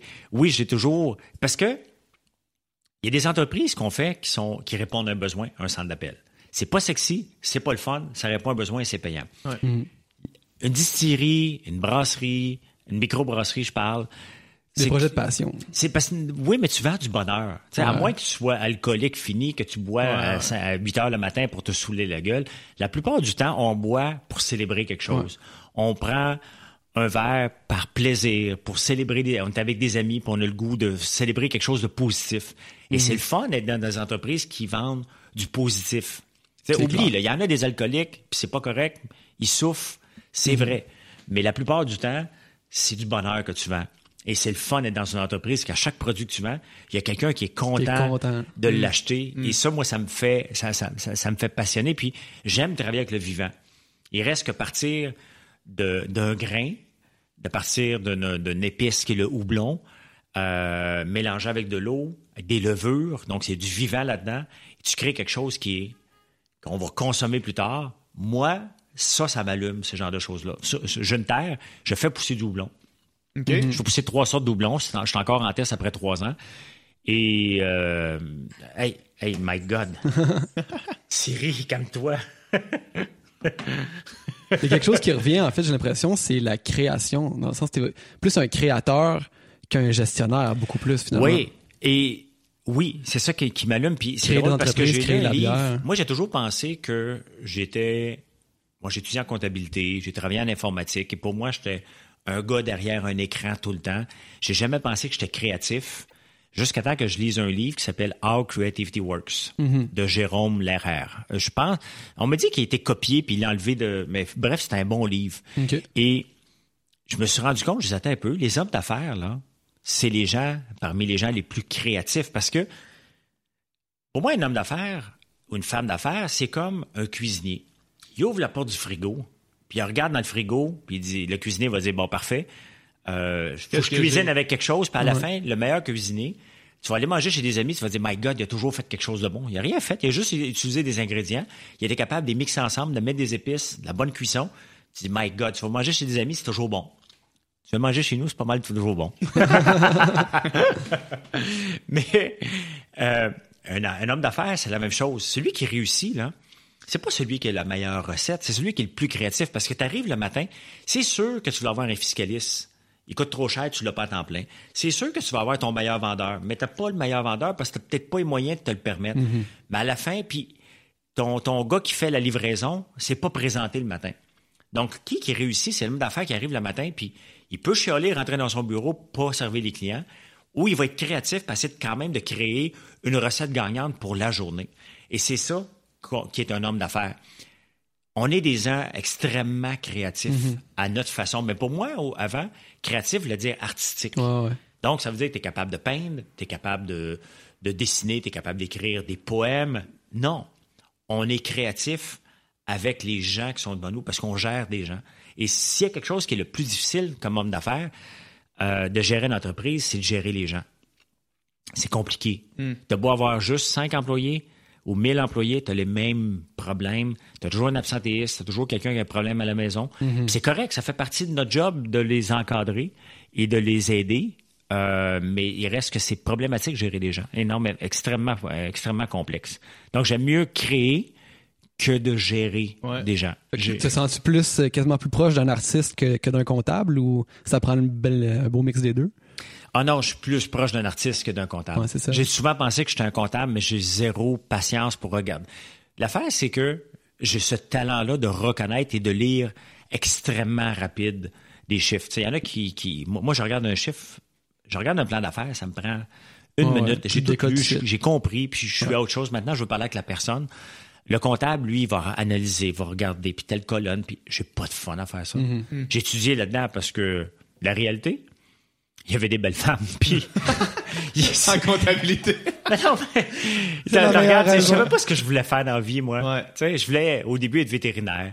Puis, j'avais pas de patience pour faire la science pure euh, au cégep. J'étais trop immature pour étudier en sciences pures. Venant de la campagne, par au cégep, j'avais pas cette patience-là. Et je regardais, je dis, bon, on va faire administration, finance, euh, comptabilité. Ah, il y a des belles filles en comptabilité. tu sais, à un moment donné, c'est des choix de carrière qui sont complètement immatures, mais qui a la carrière qu'il a pensé qu'il était pour avoir à l'âge de 20 ans? Ah, c'est clair. Pas grand Tu sais, moi, je veux dire, je, pensais travailler sur le parquet de la bourse. Je suis sorti de l'école en 89, crash boursier majeur en 87, plus personne ne travaille là-dedans. C'est informatisé par la suite. Moi, je voulais aller trader avec des papiers comme ça se faisait là, dans, le temps. Ça, ça, a changé. Je me suis ramassé comme comptable, j'aimais pas ça. Il y a une opportunité, j'avais le goût d'apprendre. Comme comptable, je faisais partie de l'informatisation. Donc, on m'a demandé, ben, t'es jeune, toi, donc tu connais l'ordinateur. Donc, si tu connais l'ordinateur, t'es notre programmeur. Donc, j'ai dit, bon, ben, faut je programme. Euh, t'as appris à programmer. J'ai appris à programmer comme ça, puis j'ai fait comme ailleurs, et ça, c'est le fun, parce qu'on crée. Ouais. Tu n'inventes pas, là, tu crées quelque chose, tu fais parler une machine, puis elle te donne quelque chose à l'écran, puis elle fait un calcul que, qui t'aurait pris une éternité. J'ai découvert une passion pour ça. Et, euh, et j'ai fait une partie de ma carrière là-dedans. Puis à un moment donné, bon, euh, quand je me suis lancé en affaires, j'ai quand même resté programmeur longtemps mm-hmm. parce que j'aime ça. Puis je travaille, je, je travaillais vite, donc j'ai développé un logiciel de centre d'appel qui est vendu aujourd'hui dans, je pense, 60-70 pays. Euh, la compagnie existe encore depuis 2000, donc ça fait 18 ans qu'elle existe, ce qui est assez rare. Donc, j'ai découvert une passion comme informatique. Puis après ça, je ne pensais pas. Moi, j'étais un gars gêné euh, quand j'étais jeune. Me mettre devant une caméra, pour moi, c'était. Et faire un exposé devant. Ouvre-moi Even avant, venez, euh, venez me chercher. J'étais pas capable. Jusqu'à temps que. Parce qu'avant les dragons, j'ai fait un souper presque parfait. Ouais, ouais, ça, c'était une autre affaire que je voulais qu'on parle. et j'ai fait un souper presque parfait. Pourquoi? Parce que une des réalisatrices, Martine, une des productrices, m'a dit François, tu devrais venir faire notre show. Et j'ai fait comme non, moi je fais pas de la télévision. Et j'ai dit oui, quand même. L'équipe de télévision débarque chez nous une semaine après. Et je me souviens pourquoi que j'avais arrêté de faire des compétitions en 2001. Vraiment, en 2001, juste avant 2000, j'avais fait énormément de compétitions. J'avais fait tous les triathlons, toutes les courses sur route, toutes les, choses de natation. Rendu au mois de septembre, j'étais brûlé. Je voulais faire le, 10 km du parc La Fontaine, je voulais faire en bas de 34 minutes. Donc, j'ai dit, parfait, je suis en forme. Je fais le premier tour, le 5 km, en 16 minutes, qui était déjà mon meilleur temps, à 35 secondes. J'ai arrêté de courir, j'ai fini à pied, j'ai dit, moi, je cours plus jamais de ma vie. Hmm. ça me tentait plus. J'ai couru, j'ai continué à m'entraîner pour le fun, le goût de faire des compétitions, ça me tentait plus parce que le stress du, de, l'avant-compétition, il faut l'avoir fait énormément de compétitions, vous n'avez fait, pour savoir le stress immense lorsque tu es sur un bloc de départ, puis tu dis, aïe, il faut que je performe. Tu sais que ça va faire mal d'une façon inouïe, puis tu sais pas le résultat que tu vas faire, puis ce que tu penses faire, des fois, c'est pas le résultat que, que, que tu as. Puis, pas parce que ça fait mal. C'est ça, ça fait mal. puis tu te sentais comme ça quand les caméras sont arrivées. Là. Quand les caméras sont arrivées chez moi, j'ai fait comme pourquoi j'ai dit oui. Là, là j'ai pas de fun. Ça fait huit fois que je vais aux toilettes. Euh, je je serais pas bon. Ouais. Ben, à un moment donné, ben, c'était euh, peu, ben, je veux pas te couper, mais je suis vraiment curieux. Qu'est-ce que tu as servi à ce souper-là? Ah, j'ai fait de l'agneau, j'ai fait un dessert à l'érable. Et, mais l'affaire, c'est que je me suis rendu compte, comme là, regarde, il y a des caméras ici. J'ai fait, aïe, c'est du plastique. Ouais. Absolument rien. C'est comme on se parle mm, entre nous. Et tout de suite, je suis tombé dans un mode confiance. Puis la réalisatrice, Anissé, que je eu un petit kick dessus à un moment donné. Ça, ça, a arrêté au kick palissé. Puis, euh, non, non, mais c'est parce que... Salut Annie. Anissé. Et Anissé, c'est une fille qui est pleine de tout. Et je suis assis en entrevue devant elle et euh, je regardais ses tatous. Elle me dit Ça te dérange-tu Je suis là, non, je dis moi, tant qu'il n'y a, pas une tête de mort qui me regarde, ça me va. Fait qu'elle tourne le bras puis il y a une tête de mort. je dis Ok, ta gueule, François. Et on a, elle m'a mis en confiance, mais elle a fait de moi un personnage plus grand que nature. c'est leur job. C'est leur job, puis elle l'a bien fait parce que ça m'a ouvert des portes. Moi, je suis allé là pour m'amuser. J'avais aucune idée d'aller. Puis les gens me disent, t'es passé par là pour faire la télévision. La réponse est non. J'étais, quand j'ai vu que j'étais pas gêné devant la caméra, mm. j'avais du fun. J'ai donné du gaz. quand j'ai vu les gens arriver chez moi, la réalité, c'est que j'ai fait comme, aïe, c'est quoi ce casting-là? J'aurai pas de fun. Donc, je peux bouder. Ou tu dis, ben, je participe. Donc, tant que je participe, je vais leur donner du gaz. J'avais compris que j'étais pour être une des têtes d'affiche de la fin de la semaine assez rapidement. Personne ne parlait. Donc, plus tu parles, plus tu, la, chance que tu dises des niaiseries sont, sont, sont élevées. Tu as du temps à l'écran aussi. Tu as du temps à l'écran. Puis là, j'ai fait comme, OK, je vais m'amuser, puis je vais en envoyer. Je vais faire comme si j'étais avec des amis, puis les gens qui me connaissent vont rire. Puis moi, je pensais que les gens qui me connaissaient pas étaient pour rire, mais ils, m'ont trouvé autant. Mais écoute, Guy La Liberté avait de l'impôt à côté de moi, la façon qu'il me décrivait à l'écran. Là, ah ouais. Écoute, c'était drôle. moi, ah je riais, je me disais, ben, voyons donc. Puis les gens qui me connaissaient aussi trouvaient ça drôle. Mais c'était ma première euh, expérience avec les réseaux sociaux. Ouais. Je me souviens du vendredi, parce que j'avais donné le, un 2 à Francine, une des participantes. Et euh, c'était pas honnêtement, la réalité, c'est que c'était pas mangeable. Et c'était. Moi, je m'étais donné 5. J'avais eu 25, d'ailleurs. C'est ce que je m'étais donné. Le monde m'a donné 5-6. Puis euh, j'avais raté mon repas. Ça arrive. Des fois, je l'ai déjà réussi bien avant. mais avec des caméras puis le stress, je l'ai raté. Mm-hmm. Puis euh, c'était pas bon, puis j'ai donné un 2. Puis ce deux-là, le monde a dit OK, toi, le riche, t'es hmm. qui pour juger? Bon, c'est une concierge, la madame. Donc, t'es allé planter une madame, madame qui était madame tout le monde. Mais moi, je viens de. Je viens d'un milieu pauvre. Donc, moi aussi, je fais partie du peuple. Le monde ne pense pas que je fais pas partie du peuple. J'ai de l'argent, oui, mais mentalement, là, je suis pas François de Third. Là. Euh, la réalité, oui, je suis François de Third, mais on s'appelle pas comme ça chez nous. Mais les gens aiment ça tourner ça en lutte de classe, puis c'est les riches contre les pauvres. Quand c'est juste, on fait à manger, puis c'est le meilleur qui gagne, that's it. ben, c'est ça. Puis bon, j'ai bien vu que j'étais un personnage. J'ai été détesté royalement. T'as goûté aux haters pour Et le vendredi, honnêtement, moi, ce week-end-là, que ça a été diffusé, je n'ai pas voulu sortir de chez moi. Hmm. J'ai dit, ah, OK, c'est sûr que là, il y a quelqu'un qui va me casser la gueule. Je regardais la page Facebook, c'était déchaîné ben raide on me réinvite, j'ai dit, OK, je vais y aller. Mm-hmm. Là, ils ont montré un côté de moi, moins baveux, mais drôle. Puis là, j'ai fait, le monde a dit, ah, mais il est drôle, ce gars-là, il s'amuse dans la vie. Ben oui. Mais tu sais, les gens vont vraiment juger sur un, un 5 minutes qu'ils te voient à l'écran au complet, finalement pour te juger de ton entière personne. Dans le fond, ils ne te connaissent pas. Mais c'est correct, on fait pareil. Ah ouais. ben c'est ça. on écoute n'importe quelle émission, on fait ça. On fait ça. J'aime le, commentaire de, de, dire que les gens aiment euh, euh, créer, des, des, batailles de classe alors que alors que c'est pas ça le point. Mais non, c'est ça. Tu sais, je, t'avais écrit après ton passage à Denis Lévesque où est-ce que tu parlais du euh, l'épicerie ben, à 250 dollars pour une puis le monde il, il dit ah mais c'est les riches qui donnent la leçon. C'est les riches qui donnent la leçon, mais c'était pas ça le point du tout. Non, mais ça, c'est. Puis, c'est. J'ai fait les francs-tireurs dernièrement, puis cette question-là est revenue encore de Richard Martineau de dire Mais t'es qui, toi, le riche, pour donner des leçons aux gens? C'est même pas ça le point. Puis ce que j'ai répondu, puis je vais toujours répondre, c'est pas un riche qui parle, c'est un citoyen. Un, père de famille, un gars qui fait son épicerie, qui voit une situation, et un, on me dit que ça, coûte, ça doit coûter 210$, Puis moi, je, les yeux fermés, là, je fais 75 pièces par semaine. Puis il y a des chips en plus pour ceux qui veulent en manger, puis je mange de la viande. Euh, mais il, faut apprendre à cuisiner. Puis c'est c'est pas le riche qui dit aux gens apprenez à cuisiner. c'est le gars qui l'aurait fait pareil, même, si, j'étais pas. connu. C'est pas parce que t'es riche que ça te tente de plus dépenser d'argent en épicerie. Tu sais, ben, je vais avoir pas, je veux, quel fun que je vais avoir. J'aime ça quand même cuisiner. J'aime ça préparer un, repas.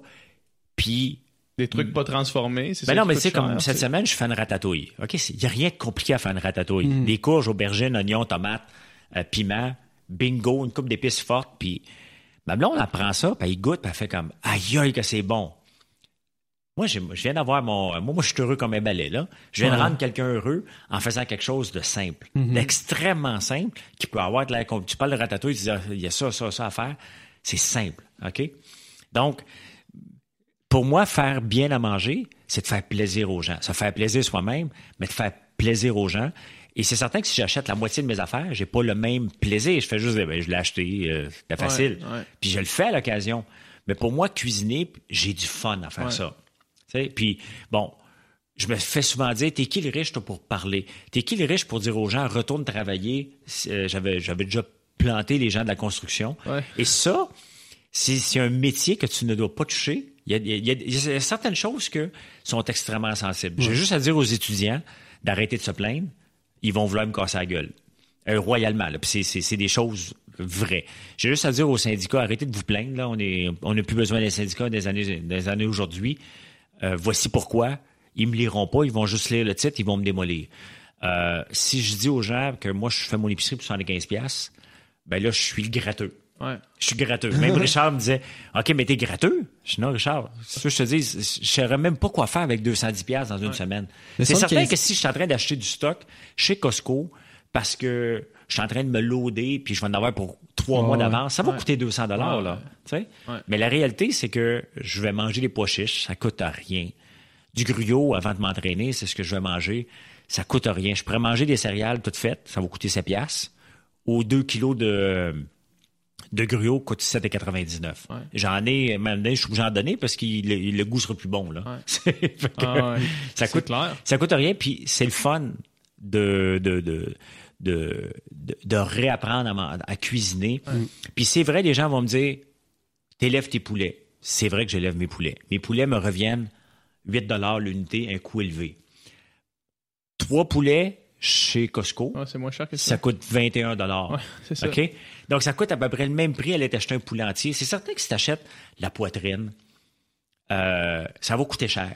Mm-hmm. Moi, je dis aux gens, regarde, achète un poulet entier, là, fais-le cuire au complet, fais une soupe avec les os. Bon, euh, toi, tu es végétarien, c'est différent. Mais j'ai une ferme, c'est vrai que j'ai une ferme, puis c'est pas tout le monde qui peut acheter leur poulet, sauf que ça coûte à peu près le même prix chez Costco. Euh, les légumes, l'hiver, les légumes, mettons comme les ananas ou les avocats, je passe mon temps à les acheter puis les jeter. Donc, ça m'énerve de jeter de la bouffe. Maintenant, j'achète les ananas congelés, tout simplement. Ils goûtent pareil quand ils sont décongelés, j'en jette jamais. Les, avocats, c'est la même chose, je les achète congelés parce que euh, je les jette tout le temps.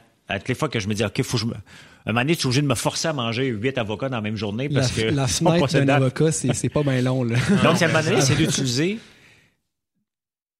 pas ton intelligence, euh, être smart avec la bouffe. Puis de planifier. Puis des fois, c'est sûr quand ça va être en spécial, mettons comme quand le scandale de cette épicerie-là, c'est je suis arrivé le lundi à faire l'épicerie, mini-épicerie. C'était même pas une vraie épicerie. Il y avait des Doritos, il y avait de l'eau, euh, que j'achète même pas de l'eau, mais là, je l'ai vu en spécial, puis j'avais le goût de mettre ma facture sur Facebook Pro. Mm-hmm. Tu sais, des fois, je me dis, il y a des fois que tu vas écrire quelque chose, tu sais pas si tu cherches le trouble. J'admets que lorsque j'ai mis ma ben, j'avais déjà répondu que je le fais pour 75 pièces puis le monde m'avait dit toi les riches, c'est impossible. Et quand je m'ai mis ma facture sur de 50 pièces, je m'attendais. Ça va un peu à ce qui s'en Là, c'était de l'arrogance puis euh, pas de l'arrogance, c'était d'être baveux un peu pour dire regardez tout ce que j'ai acheté là. Puis là, il y avait des brocolis en spécial à 99 cents. Le monde disait, il fait juste faire manger des brocolis à ses enfants. C'était juste... C'était juste drôle, OK? Puis tu sais, des fois, il faut euh, j'aime bien brasser la cage pour faire réfléchir les gens, pas pour les insulter, pour faire réfléchir. Et s'il y a quelque chose qui a fait réfléchir la population du Québec, définitivement, ce, reportage-là du Journal de Montréal à 210 pièces. Ah Un, ces gens-là ont eu de l'aide des débiles. Parce que, un, sont allés chercher, quand même, tu fais un test, tu ne vas pas chercher de la bouffe dans les banques alimentaires. Ah ça, c'est insultant. Écoute, tu as de l'argent quand même pour payer. Tu as juste à dire au Journal de Montréal, désolé, le test, on peut pas le faire, on n'arrive pas. Tu vas pas voler de la bouffe dans les banques alimentaires. Ceux qui vont dans les banques alimentaires, ils en ont vraiment besoin, puis on n'y est pas avec ça pour moi. Et de deux, c'est le poste que les gens me parlent le plus mmh. souvent encore. Euh, puis j'en écris d'autres, là. Celui-là est élu par 4 millions de personnes. C'est presque tous les Québécois qui ont été mis devant euh, le fait qu'on peut se nourrir sans que ça coûte moins cher. C'est certain que si tu suis le guide alimentaire canadien, t'es cuit à l'os. Ouais, tu ne pourras pas t'en sortir. Tu vas acheter 8 pintes de lait par semaine, puis tu vas acheter de la viande en quantité industrielle, mhm. parce que c'est ça que le guide alimentaire te dit, parce que le lobby derrière ça t'ont dit que c'est ça qu'il fallait qu'on mange. C'est en train de changer, mais ça prend du temps. Moi, je ne le suis pas. Je pense que la nouvelle édition change déjà. Oui, ben, changer. ils vont enlever les produits laitiers. Euh, c'est en pour parler encore, mais ce, nous, on, avec ma copine, on a une chaîne YouTube puis on fait des vidéos de toutes sortes là, qui tournent autour du véganisme en général. Puis euh, la vidéo qui a le plus pogné, à part ceux qu'on a fait, mettons, un mois et demi après Occupation Double, parce que là, on trendait encore beaucoup, mais c'est euh, notre épicerie à 50 On a décidé de faire une épicerie à 50 pour deux, puis on en a eu trop. T'as as mangé exclusivement de ces 50 $-là pendant une semaine? T'as mangé juste de ça? Que de ça. T'as mangé assez, toi qui t'entraînes beaucoup? Ouais, moi je, je m'entraîne encore vraiment, tu sais, vraiment énormément. On a fait l'épicerie, ça nous a coûté 50 et 53. Puis il en restait. OK, par personne? Non, non, non, pour deux. Ah, pour deux. Puis il en restait après. Puis le monde, les commentaires sous la vidéo, c'était du monde qui voulait l'essayer parce que on avait trop de bouffe. il y avait ben, quoi? Il y avait des fruits, des légumes, du tofu, quoi qu'il y avait On avait fait, on a fait le maxi où est-ce que là j'ai acheté des des euh, puis on aurait pu aller en vrac ça aurait été moins cher encore là mais on avait acheté des légumineuses secs que tu fais réhydrater que tu cuis c'est ultra facile. Il y avait des euh, des bines euh, rouges des haricots noirs des pois chiches. Il y avait des lentilles. On avait acheté des pâtes on a acheté des, grosses cannes de tomates à 99 cents, la sauce tomate là-dedans. Après ça, on est allé à la fruiterie. On avait loadé notre panier de fruits pour 25 pièces. Puis on, on avait tout ce qu'il fallait. Ben, c'est ça le, truc. Euh, oublions le fait que j'élève mes poulets, mais mes légumes, moi, je les achète quand je vais au chalet. Euh, il y a une place qui s'appelle Bourassa. Je ne veux pas leur faire de la publicité, mais les légumes ne coûtent rien. Ouais. C'est ce que je te dis. Non, mais c'est ça, Écoute, exact. deux céleris si tu coûtent une, ceux de la saison, En plus, tu prends ceux qui ben sont en rabais, tu, genre... Écoute, une poche de betterave de, de 10 livres te coûte 5 piastres. Ouais. Donc, tu as moyen d'acheter pour pas que ça coûte cher. Moi, puis euh, depuis cette fois-là, deux fois, le monde me dit Ah, c'est ici que tu viens. je me dis, on peut prendre une photo avec toi pour montrer aux gens ce que t'achètes Genre, ouais, fais-le. Vas-y. Vas-y. Ça, revient quasiment à une pièce du repas, là, quand on calcule de même. Ben oui. Si tu dis tu manges trois repas par jour. 21 repas par semaine, mettons, 3 fois 7. Puis là, t'es deux. Par deux, 42. Ouais. Puis tu sais, il y avait des collations là-dedans, il y avait du stock en masse. Pour vrai, euh, faut travailler.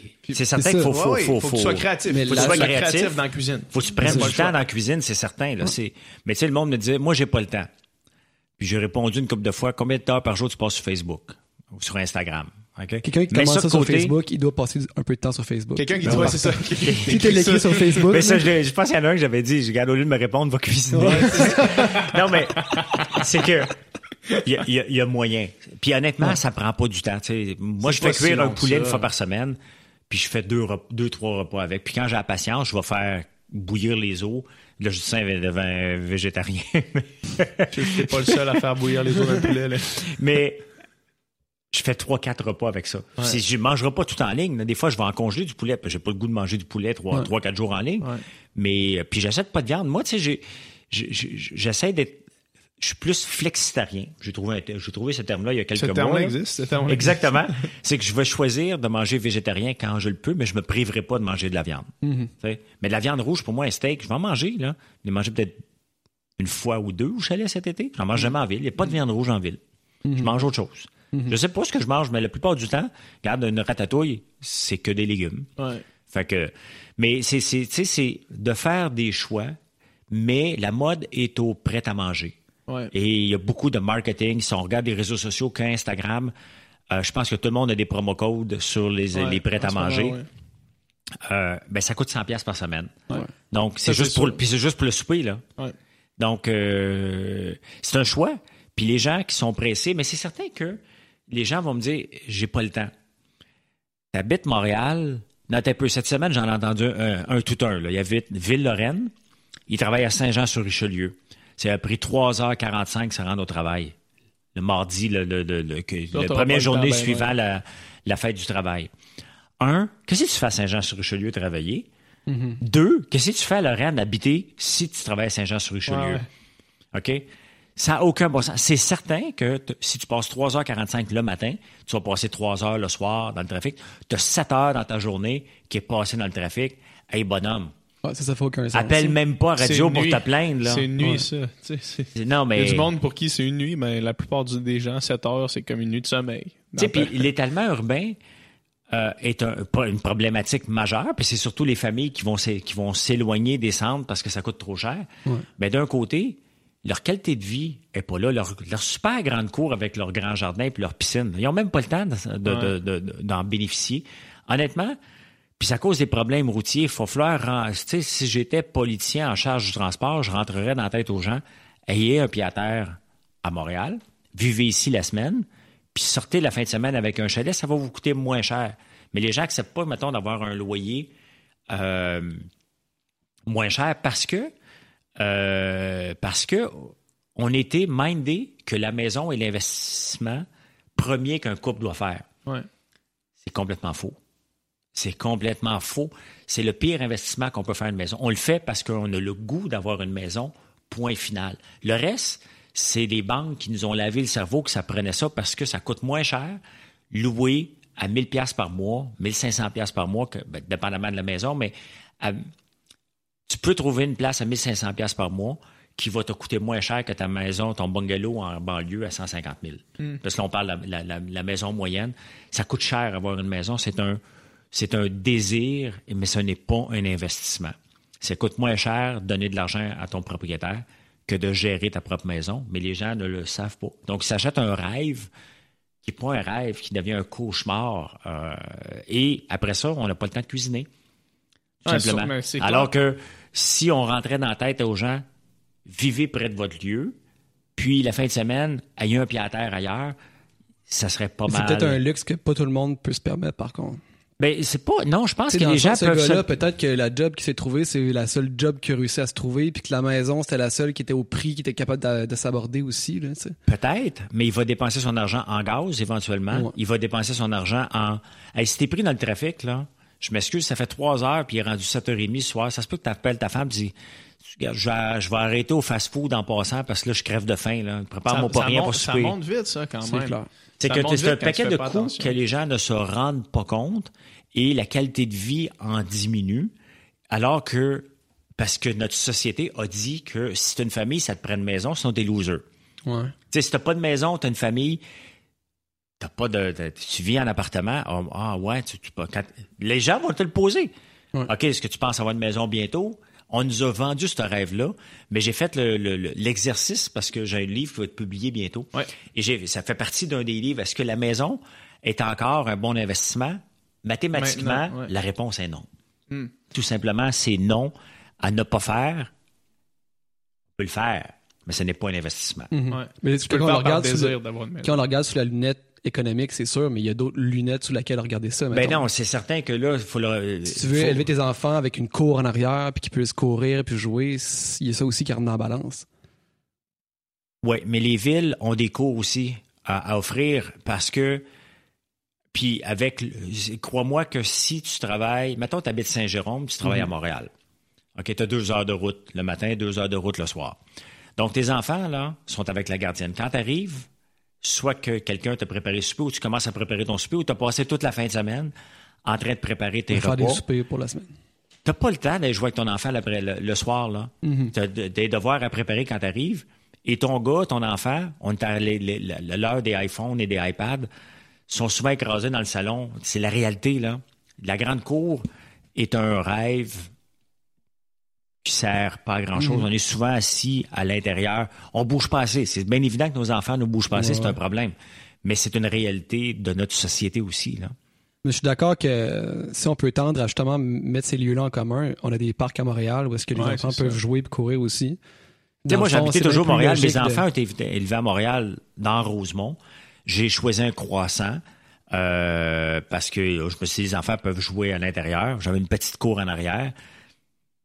Il y a des parcs, il y a le parc Maisonneuve à côté. Si on a besoin de bouger encore plus, prends le vélo. Euh, c'est pas vrai que les villes manquent d'espace pour mhm. élever les enfants. Encore là, c'est un. C'est le, le, rêve du gros pick-up, du bateau. Euh, c'est comme si ça prend ça pour être heureux, alors que ça prend pas ça pour être heureux. Là. on le voit, il y a une annonce qui parle justement de faillite. Ouais, avant, j'avais mon gros pick-up. Puis il parle comme ça dans l'annonce. Le bateau, on les a mis au chalet, on avait du fun. Il dit maintenant, euh, j'ai fait faillite. Tu sais? Mhm. Parce que c'est le rêve américain, le rêve canadien. Ça te prend ta maison, ton camion, ton bateau. Mais tout ça, c'est de l'argent qui ne, qui ne sert que très peu et qui t'amène pas tant de plaisir que ça. Puis l'argent, les bébelles, moi, en tout cas, peut-être parce que moi, je suis pas un gars de bébelles. J'aime avoir des bébelles, mais je me tanne. Donc, j'en achète plus de bébelles parce que c'est pas de fun. T'achètes des montres un peu chères quand même. Je n'achète même plus, je les ai même pas remplacées. Ah j'ai même plus de montres. Moi, j'ai plus, je ah, me suis fait voler mes montres, je ah les ai même pas remplacées. Non, ça me tente, ça me tente plus. J'ai pas rien dans le bras. puis, je vais peut-être m'en racheter une. celle avec le Titanic me tente de la revoir parce que c'était une montre spéciale. Mais elle aurait plus la même spécialité, la même signification lorsque je vais aller la chercher. Mais j'ai plus le goût d'avoir une collection de montres. Ça m'intéresse pas. Euh... je fais l'avocat du diable, mais je suis d'accord avec toi que l'étalement urbain, c'est pas vraiment une solution. Euh, viable, puis qu'on était bien mieux d'habiter en ville, prendre le transport en commun, utiliser les parcs, puis que justement d'aller à taper deux heures et demie de trafic à chaque jour. Ça, ben, ça, n'a pas, c'est que ça n'a pas de bon sens. Je sais pas qu'est-ce que ces gens-là cherchent et qu'est-ce qu'ils obtiennent en retour. Euh, c'est certain que moi, tu me mets deux heures dans le trafic, matin et ah soir, là. Euh, je, suis aux nouvelles. Là. Je veux pas décourager personne, mais moi, je, suis aux nouvelles, mais je le sais pas là, que je suis aux nouvelles. C'est peu importe, là, je veux pas encourager personne, mais je, passe pas au travers. Je comprends Moi, c'est invivable. Juste euh, depuis que j'ai déménagé à Montréal, il faut que je, me change mes habitudes de vie parce que je, en Québec, j'étais toujours en voiture parce qu'à Québec, c'est possible de le faire. Mais depuis que j'étais à Montréal, il faut que je change mes habitudes. Il faut que je prenne plus de transport en commun parce que être dans le trafic, ça me tue. Mm-hmm. Ah, tu peux pas te déplacer sans utiliser Waze ou Google Maps ou, euh, Maps. Euh, je me déplace qu'avec ça parce que tu sais jamais où t'es pris. Ouais, Puis moi, j'ai pas le goût j'ai pas le goût de perdre mon temps. C'est du, du temps. Et ce temps-là, je peux le faire à faire autre chose. Entre autres, cuisiner. c'est vrai. Exact. Euh, je me fais des jus verts. Je prends le temps de faire des jus verts parce que j'aime ça. C'est bon pour ma santé. Puis j'ai le, le, le, le, temps de, de, de, le faire. Et je suis pas moi, je suis un gars de campagne full pin ou un gars de ville full pin. Ouais. Ah, pas d'entre-deux. L'entre-deux, pour moi, ben, c'est comme entre-deux. T'as pas les services de la ville. T'as pas la paix de la Puis t'as pas la paix de la campagne. Tu sais, t'as un voisin à côté de toi. Là, on le voit quand on passe sur les autoroutes. Là. T'as beau être en banlieue, là, t'as des voisins mur à mur. Là. Ta grande cour, elle a juste 40 pieds, là, puis des fois 25. Là. C'est pas vrai là, que les grandes cours. Là, faut que tu tu vas à une grande cour, tu vas voir un champ, ben, tu t'en, vas dans, le fin fond de la campagne. Là. Ouais, dans le fin fond de la campagne, les terrains sont pas si dispendieux. C'est, assez raisonnable pour, euh, pour t'acheter quelque chose. Tu t'installes comme tu peux après, selon tes... Mais tu sais, avec, avec l'Internet aujourd'hui, puis tu sais, c'est de mieux en mieux accepter le travail à la maison parce que les gens, surtout en, informatique ou en, on n'a plus besoin de se présenter tous dans un bureau, mm-hmm. dire allô, allô, allô. Tu sais, on travaille tous avec des ordinateurs, la plupart des gens. Euh, moi, j'ai des voisins de, mon chalet en campagne, les autres sont à temps plein. Une qui est traductrice, l'autre est en informatique. Mm. Ils ne descendent jamais en ville. FaceTime, n'importe quoi, puis it, là. Euh, mais tout, ça pour dire, c'est qu'on a perdu le temps de faire les vraies affaires. On, est, on a perdu le temps d'élever nos enfants. Euh, on a perdu le temps de faire à manger. Parce qu'il y a toujours une solution il y a toujours un entrepreneur brillant qui dit OK, il, y a un trou là. Donc, il va, il est prêt à manger. Il est devenu extrêmement populaire.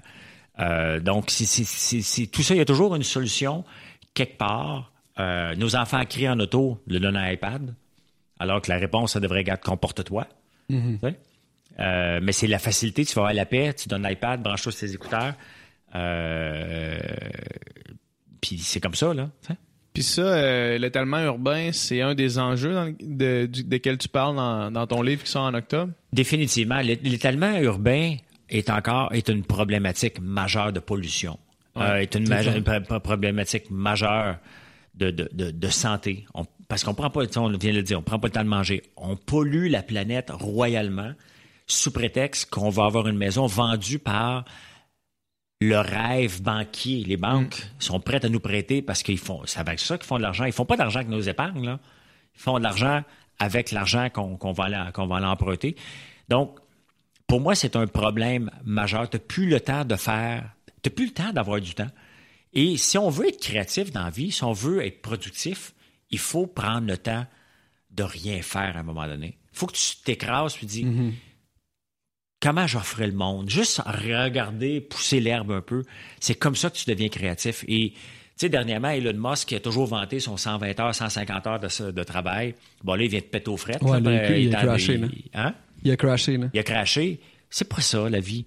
Honnêtement, regarde, en Suède, il vient d'avoir une étude de travailler 30 heures par semaine. Puis dans le centre d'appel, un moment donné, mon comptable me dit François, les gens je travaille juste 30 heures. Je dis Ben non, j'ai tout 40, 45 heures par semaine.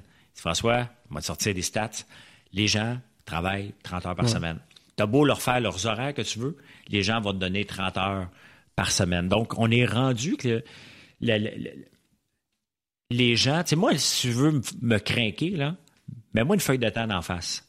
Mes, un de mes employés me dit, regarde, j'ai fait 15 minutes d'ouverture. J'en ai un employé comme ça, puis je vais rire s'il écoute le. J'espère qu'il va l'écouter. je pense pas, mais sur la ferme, il est comme ça. Il est sympathique. Même si tout le temps, ben, j'ai fait 15 minutes d'overtime aujourd'hui, euh, je vais prendre peut-être mon temps ou je suis rendu à 50 heures dans ma banque. Moi, je fais juste dire, qu'est-ce que tu accompli? Est-ce que je suis satisfait de ton travail? Ouais. OK, si la réponse est oui, là, je m'en fous de tes heures. Je m'en fous même si la semaine d'après, tu travailles 20 heures. Est-ce que le travail est fait? Si le travail est fait, that's it. Je te paye pour qu'un travail soit fait, je te paye pas pour des heures. Hmm. Et moi, le principe de travailler pour des heures, ça devrait même plus exister non plus. Il y a un travail à faire on s'attend à ce qu'il soit fait. Puis si tu n'exploites pas tes gens, puis moi, je ne fais pas partie des gens qui exploitent les gens, fais le travail. Je sais combien de temps que ça va prendre. Mais ça peut facilement déraper, par exemple. Si tu donnes des, deadlines impossibles à des gens, puis tu leur, tu leur payes un certain montant qui équivaut, mettons, à 40 heures semaine, mais que c'est impossible, c'est l'exploitation dans un sens. Oui, mais tu sais, à un moment donné, tu finis par comprendre le temps que ça doit prendre pour faire quelque chose. Mm-hmm. Tu sais, c'est... Euh, je, je suis bon en informatique, je suis bon dans les centres d'appel, je, connais bien la ferme. C'est certain que si je vois une, montagne de roches, puis je te dis, sauf que ce soit déplacé puis placé pour demain matin, je suis pas réaliste. Mm-hmm. Si je te dis combien de temps que ça va te prendre, puis il me dit ça va me prendre trois semaines, je vais dire, ben écoute, je l'ai fait la semaine passée, ça m'a pris deux, heures. Il y a moyen à un moment donné de trouver un, un juste milieu, et c'est en discutant. Tu discutes avec tes. C'est de faire confiance quand même à tes employés. Puis pour moi, un employé, ce n'est pas un employé. Il n'y a personne qui travaille pour moi. On travaille ensemble. Mhm. Moi, j'ai un rôle à faire. Euh, puis mon rôle, c'est soit d'être PDG d'entreprise. Quand je suis conférencier, quand j'arrive sur stage, là, tout est réglé. Là, OK? Moi, j'ai juste à aller faire mon affaire devant. Mon speech est déjà écrit. Ce qu'il faut que je parle, euh, ben, je l'ai toujours fait tout seul. Et à un moment donné, j'en ai tellement que là, je, bon, Marilyn, qui est ma blonde aussi en même temps, bon, on travaille ensemble parce que je ne fournissais pas tout simplement. Euh, j'arrivais soit mal organisé dans une conférence, mais maintenant, quand j'arrive, tout est organisé d'avance. C'est juste venir ici, le podcast, c'est organisé d'avance. Je sais à quoi m'attendre. Je sais comment m'habiller. C'est des niaiseries. Mais je ne veux pas arriver, avec un nœud papillon. quand tout le monde est en t-shirt. Mais puis quand j'arrive, les choses sont dans, toutes les conférences que je fais c'est fait. C'est la semaine passée, je suis allé faire une conférence pour le Parti conservateur à Halifax. Tout est organisé au corps de tour. Mon speech est écrit, me mon devoir, c'est de l'apprendre, puis d'aller livrer une performance en avant. Donc, pour moi, c'est si elle ne fait pas son travail, je ne fais pas le mien comme il faut. Et à la fin, le produit, parce que là, je vends François Lambert, mm-hmm. euh, ce produit-là, il est mal vendu. Lorsque je travaille sur la ferme, ben, si mon employé ne travaille pas bien sur la ferme, j'aurai pas le résultat. Les récoltes ne seront pas là. Le houblon ne sera pas poussé comme il faut. Si je le ramasse trop tard. Donc, un travail d'équipe. Puis je, je, travaille, moi aussi. J'aime ça. J'aime ça travailler sur la ferme parce que ça me reconnecte. Moi, honnêtement, j'embarque. J'ai un bulldozer que j'ai acheté depuis deux ans. Mm. OK? Puis j'ai cinq ans. Avec un bulldozer qui mesure, une pelle qui mesure 10 pieds de large. Je rentre dans les roches qui ont toujours été dans ma face depuis 40 ans parce qu'on a la ferme depuis toujours. Puis je pousse la roche, je me dis, hey, toi, là, ça fait 40 ans que je fais le tour de toi. Je la pousse, moi, honnêtement, je suis heureux. Il n'y a personne qui comprend ça, là. Il n'y a personne qui peut comprendre. Qu'est-ce que tu fais dans un boule? T'étais dans une soirée, c'est un tapis rouge hier. Ben, c'est moi, ça. C'est moi, c'est un tapis rouge. Tu sais? Mais on peut être plus qu'une chose aussi, c'est qu'on parlait la semaine passée que j'ai du temps, justement, tu peux être autant un, gars de la ville, un gars de la campagne, comme tu disais tantôt, autant un gars de tapis rouge qu'un gars de. Mais les gens reconnaissent à un moment donné, j'ai appris avec le temps, que les gens reconnaissent qu'une seule image de nous. Toi, tu es identifié occupation double pour un méchant bout de temps. Regarde Luc Poirier. Luc Poirier qui a fait Occupation Double, qui était le, premier millionnaire et demi dehors. Ah ouais, ouais, ouais, ouais, OK? Il se fait encore parler d'Occupation ah, Double comme si c'était hier. Il a fait 10 minutes dans l'émission. En plus, il n'y avait pas de réseaux sociaux à ce temps-là. non, puis il a fait 10 minutes dans l'émission. Il a mm. juste été, il s'est même pas rendu. il a été mm. flushé en partant parce qu'il n'y avait pas le, le, le le il manquait un peu de cheveux. Il n'y avait, pas, le look Il avait pas le look occupation double. Puis après ça, ils ont dit aux filles, ben, le gars, vous venez de flusher, c'est un millionnaire. Je me souviens de ce gars-là, ça me revient là. il y a encore cette image-là. Moi, les, les, gens ont une image de moi, point. J'ai beau, avec les années, j'ai beau essayer à un moment donné de dire, non, non, c'est pas moi, ça. Me, le dragon baveux puis le millionnaire. Les, gens me voient de cette image-là. J'ai décidé maintenant de ne plus essayer de la changer. Moi, je sais que la fin de semaine, ça se peut que je sois quelque part euh, dans un bulldozer ou avec une chainsaw dans les mains, puis je suis parfaitement heureux aussi. Je ferais pas ça à temps plein. C'est une job qui est difficile, qui est tough, puis euh, t'as pas beaucoup de liberté quand tu fais ça. Travailler sur une ferme, tu n'as pas de liberté. Tu, mhm. tu, travailles, point. Tu te lèves, tu travailles, tu te couches. Puis ben, t'es heureux parce que tu crées, tu surtout là avec un boule, je déplace des montagnes. La montagne qui était là et puis là elle est rendue là-bas. C'est la tu joues un peu à Dieu là, avec ça. Ben carrément, il faut se le dire. Puis il y a un plaisir fou d'être le, le, petit gars de 5 ans qui poussait son petit Tonka dans le sable. Puis là, écoute, je, je, mets des oreilles parce que c'est un vacarme épouvantable. Puis là, tu t'en vas, puis tu regardes, c'est moi, je suis en train de pousser ça. Là. La montagne, après ça, elle est plus, est plus pareille. Il y a un plaisir de créer, mais un plaisir de s'amuser. Je, je, démolis pas le terrain pour démolir le terrain. Là, Mais pour revenir à comment on est perçu dans, dans l'œil du public, c'est drôle, toi, parce que quand tu es présenté dans une émission, mettons Denis Lévesque, c'est le millionnaire. c'est drôle. C'est un titre assez débile. Hein? C'est assez bizarre. Même pas l'entrepreneur, c'est le millionnaire. Comme si le nombre de zéros dans ton compte de banque te définissait comme personne. Comme si tu l'avais toujours été. Puis c'est ça, ben lui, lui est ça, lui est ça, puis lui il est millionnaire. C'est ça qui est. Tu sais. Ouais. Puis j'avais répondu à Denis Lévesque, puis. Euh... Euh, Richard Martineau pour les francs-tireurs le fait, puis tout le monde disait François Lambert, l'entrepreneur millionnaire. Ouais.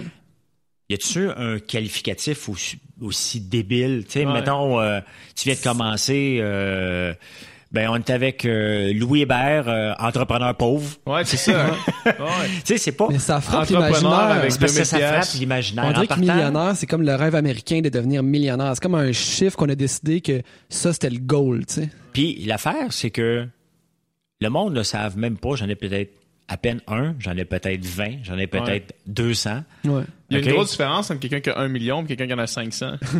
oui.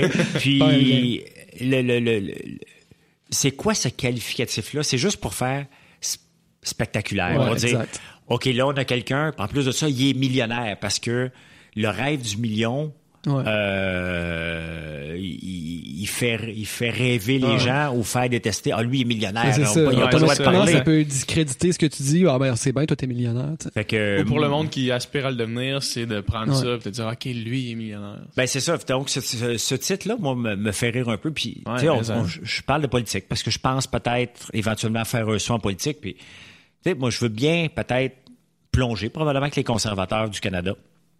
Mais je dis à un moment donné, va falloir qu'ils me le veulent, qu'ils me veulent. C'est beau que moi, je veux y aller. Mais moi, j'ai un passé. J'ai un passé Facebook, j'ai un passé Twitter, j'ai un passé euh, ouais, t'as un passé quand même assez... Euh, assez controversé. Assez controversé. J'ai eu des blondes connues. Puis c'est ça. Euh, puis c'est dur des loose cannon dans des partis politiques, là, ça fait peur, on n'en veut pas trop. Ouais, mais tu sais, moi, j'ai jamais insulté personne dans ma vie. Des loose cannon. Non, non, mais tu sais, quand tu dis trop ce que tu penses, toi, tu fais un post par jour, je pense, sur Facebook. Ouais, je vais recommencer bientôt, là. Tu sais, puis souvent des posts qui, sèment la controverse. Là, t'es invité à Denis Levesque pour en parler, pour débattre. Fait que, tu sais, dans un parti politique, ça fait peur. C'est quelqu'un qui dit trop sa pensée. Puis t'as pas une langue de Ouais, mais tu sais, j'ai jamais, j'ai pas de dossier criminel. Ouais. J'ai jamais insulté aucune race. J'ai jamais insulté aucune religion. J'ai jamais insulté quelqu'un sur son physique. Euh, mais j'ai pris des prises de position et pour moi, j'ai aucun problème. Puis je le, je le disais dernièrement, si je me lance en politique, je fais, je- j'ai, d'autres choses à faire qu'aller effacer mon passé sur Facebook. Ouais. De toute façon, il a été repris par les mondes de Star, par les Ah, journaux de Montréal. Il, Il était. Non, Ce non, qui était- Quand c'est en ligne. ce qui était controversé est déjà repris ailleurs, donc je n'irai pas l'enlever de un. Et mais c'est pour moi, puis c'est correct parce que je l'assume pleinement. Et quand je l'ai écrit, je l'assumais. Si je l'avais pas assumé, je l'aurais effacé rapidement pour dire OK, là, ça dérape, je suis pas à l'aise avec ça, je vais l'effacer. Maintenant, C'était C'est arrivé de faire un pause puis te rendre compte qu'il était dans le champ finalement, puis tu l'as enlevé? j'ai enlevé des posts parce qu'ils pognaient pas. Hmm. Des posts entrepreneuriales, je disais, hey, c'est bon, ça, je l'écris, puis là, je fais comme. Ouais. J'ai écrit ça, puis à peine 5000 personnes, puis l'autre, il y a eu 400 000 qui sont venus le lire. Donc, ouais. je me suis rendu compte que ça, ça intéressait pas personne, et je voulais pas que ça traîne sur ma Mais page. c'est un danger aussi de faire un post avec un titre un peu euh, chaud pour justement craquer le monde aussi. Ben oui, mais si tu veux être lu, puis l'affaire, c'est que si on écrit quelque chose, c'est qu'on veut être lu. Ouais. Donc, si tu écris pas, j'ai appris à force d'écrire euh, que ça prend un bon titre, Ouais. pas une bonne fin. Ce qui est entre les deux, là, tu peux mettre bien du blabla, le monde ne le lise pas beaucoup, Ouais, à part certaines personnes, mais la plupart du temps, le monde va lire. Tu sais, quand j'ai dit aux gens de la construction, change de job, man. Ouais. Ouais, ouais. OK? Le titre, il frappe en tabarnouche. Avec, t'étais, t'es allé à Denis Lévesque pour ça aussi. Oui. Avec Mathieu. quand j'ai avec Mathieu Bocoté et quand euh, un être que je déteste profondément, ok, qui est imbu de lui-même, qui n'écoute pas et euh, Denis Lévesque avait peur qu'on se batte Hmm. parce qu'on s'est pogné avant de rentrer en onde. Vous n'êtes pas serré à la main. ben, c'est parce que l'affaire, c'est que euh, dans, dans ce cas-ci, il avait écrit un article sur Ouais. moi dans le Journal de Ouais. Montréal, puis c'était plein de fausseté. L'entrepreneur qui exploite ses employés, j'ai jamais exploité personne. Ouais. Oui, j'ai eu une entreprise qui pouvait pas payer des salaires élevés, des salaires entre 12 et 14 piastres de l'heure, mais le salaire, on payait tout le temps 2 piastres de plus que le salaire minimum là-dedans. Mhm. Bon, c'est ça qu'on peut faire, c'est ce qu'on offrait aux gens, puis on les forçait pas. Et elle savait la condition Ouais, avant, de rentrer. Puis il m'avait décrit comme un employeur exploiteur. Puis Ouais. j'avais répondu, le- Il t'a pris comme un exemple pour critiquer autre chose, dans le fond, pour t'associer à quelque chose de l'espèce non, de d'idée de c'est- Ce qu'il a l'employeur. fait, il a profité parce que tout le monde aime des likes, ok? Tout le monde, un coup que tu écris quelque chose qui pogne là, ok? Ouais. T'as comme un rush, puis t'es content parce que tu as eu un impact. Ton post a eu un impact sur la société. Ton post a eu un impact sur les gens, ont fait réfléchir. C'est pas nécessairement les likes plus que C'est l'approbation. puis le fait que le monde, tu sais que t'as as parlé à quelqu'un. Oui, Tu sais, tu sais que ce que t'as fait, ça parle à quelqu'un. C'est ça. Donc, tu sais que tu n'as pas parlé dans le vide, donc tu étais pertinent. Peu importe ce que tu as été, si tu as un post qui pogne, que ce soit un post Facebook, Instagram ou un chose Twitter, qui a marché, c'est que tu as eu, t'as- t'as eu du succès. Ouais. Mais et lui, celui-là, vois, j'en ai eu énormément. Puis là, lui, il est venu faire ce qu'on appelle du guinea pig. Et c'est ça que j'ai pas aimé.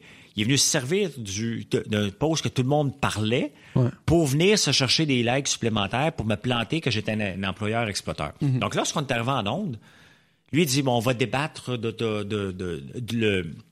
Écoute, je, te- je- je vous jure, là, je suis pas un imbécile. J'en lis des livres, puis je lis beaucoup, là. Je comprenais pas du mot qu'il me disait, qui voulait dire l'éloignement urbain, mais il utilisait un autre mot que je, la néli- nélilité des employés. oui, je me souviens exactement de quel Écoute, mot je comprenais rien de ce qu'il me disait. J'ai googlé ce mot-là parce que je sais Oui, pas c'est quoi. mais c'est ça. Il utilise un paquet de mots pour te mélanger parce que il va, il va Ben, tel- c'est sa manière de, de s'exprimer. Là. Je veux dire, lui, Ouais, mais son il but, une- quand il écrit dans le journal, puis pourquoi j'ai été à Denis Lévesque, c'est qu'il m'a planté. Et moi, je m'emmenais pas débattre, parce que je m'en fous royalement, Mm-hmm. que l'employé qui veut habiter Saint-Jérôme, ça y appartient à part qu'il pollue, pollue la planète. Mm-hmm. Donc moi, j'ai pas d'auto électrique parce que je suis l'auto électrique m'énerve. Tout simplement que moi, m'en aller Montréal-Québec, peut être obligé d'arrêter en chemin ou penser puis regarder ma, j'ai-tu chargé avant? Non, j'ai eu un meeting. Faut que j'arrête en chemin. Moi, pour moi, l'auto électrique est un passage vers autre chose. Ça s'en vient. Il y a quelque chose d'autre qui s'en vient, des batteries plus longues, des affaires qui se Ou une batterie qui sera peut-être pas au lithium, puis quelque chose exactement. Mais Ça ce qu'on offre en ce moment est pour moi, C'est pas 100% adapté. c'est pas 100 Ouais, ouais. Donc, moi, j'ai un diesel, un camion diesel. Je mets du diesel dedans tous les 1000 km. Je mets de l'urée, donc ça pollue presque pas. j'ai assez de paix, mm-hmm. je serais pas à l'aise. Donc lui, il parlait, il voulait débattre de ça, du de, l'étalement urbain. Moi, à part que ça pollue, ça me regarde pas, moi, que si tu habites Saint-Jérôme puis que le chantier de construction est au centre-ville de Montréal, c'est ton problème, ce n'est pas le mien. Pas pour là que t'allais. T'allais, pas là pour le fait qu'il a utilisé J'allais pas là faire un débat de société sur... Je suis pas un sociologue, moi. Mhm. Je suis un homme d'affaires. Puis toi, si tu travailles pour moi, puis tu habites à, à ben, Saint-Sauveur, puis ma job, je te donne à Montréal, c'est ton problème à toi, c'est pas le mien. Là. Moi, je t'ai offert une job, déplace-toi si ça te tente. Peut-être que je te choisirai pas parce que je me dis ça n'a pas de bon sens. Il va démissionner après, après trois mois. Là. tu sais, je pense que lui, ses arguments, c'est un peu de dire ben, il y a des gens pour qui cette job-là, si c'est pas celle-là, c'est pas de job. Fait que des fois, t'es forcé de faire des affaires qui sont pas optimales, mais que. Ouais, mais ça, c'est une mentalité qu'il faut changer.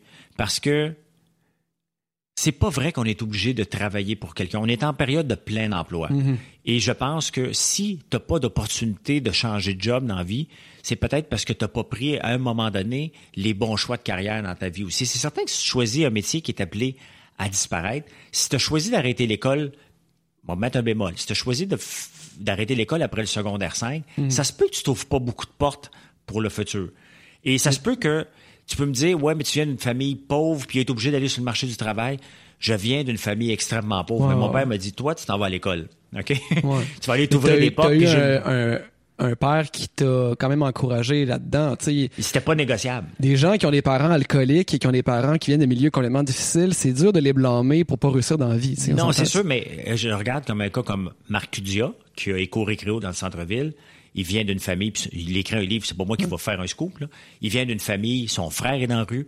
C'est un gars qui s'est fait barouetter de, de, de, de famille d'accueil à famille d'accueil à famille d'accueil. Lui était destiné pour terminer dans la rue alcoolique. Ouais. Puis il a dit, moi, ça m'intéresse pas, je vais me prendre en main.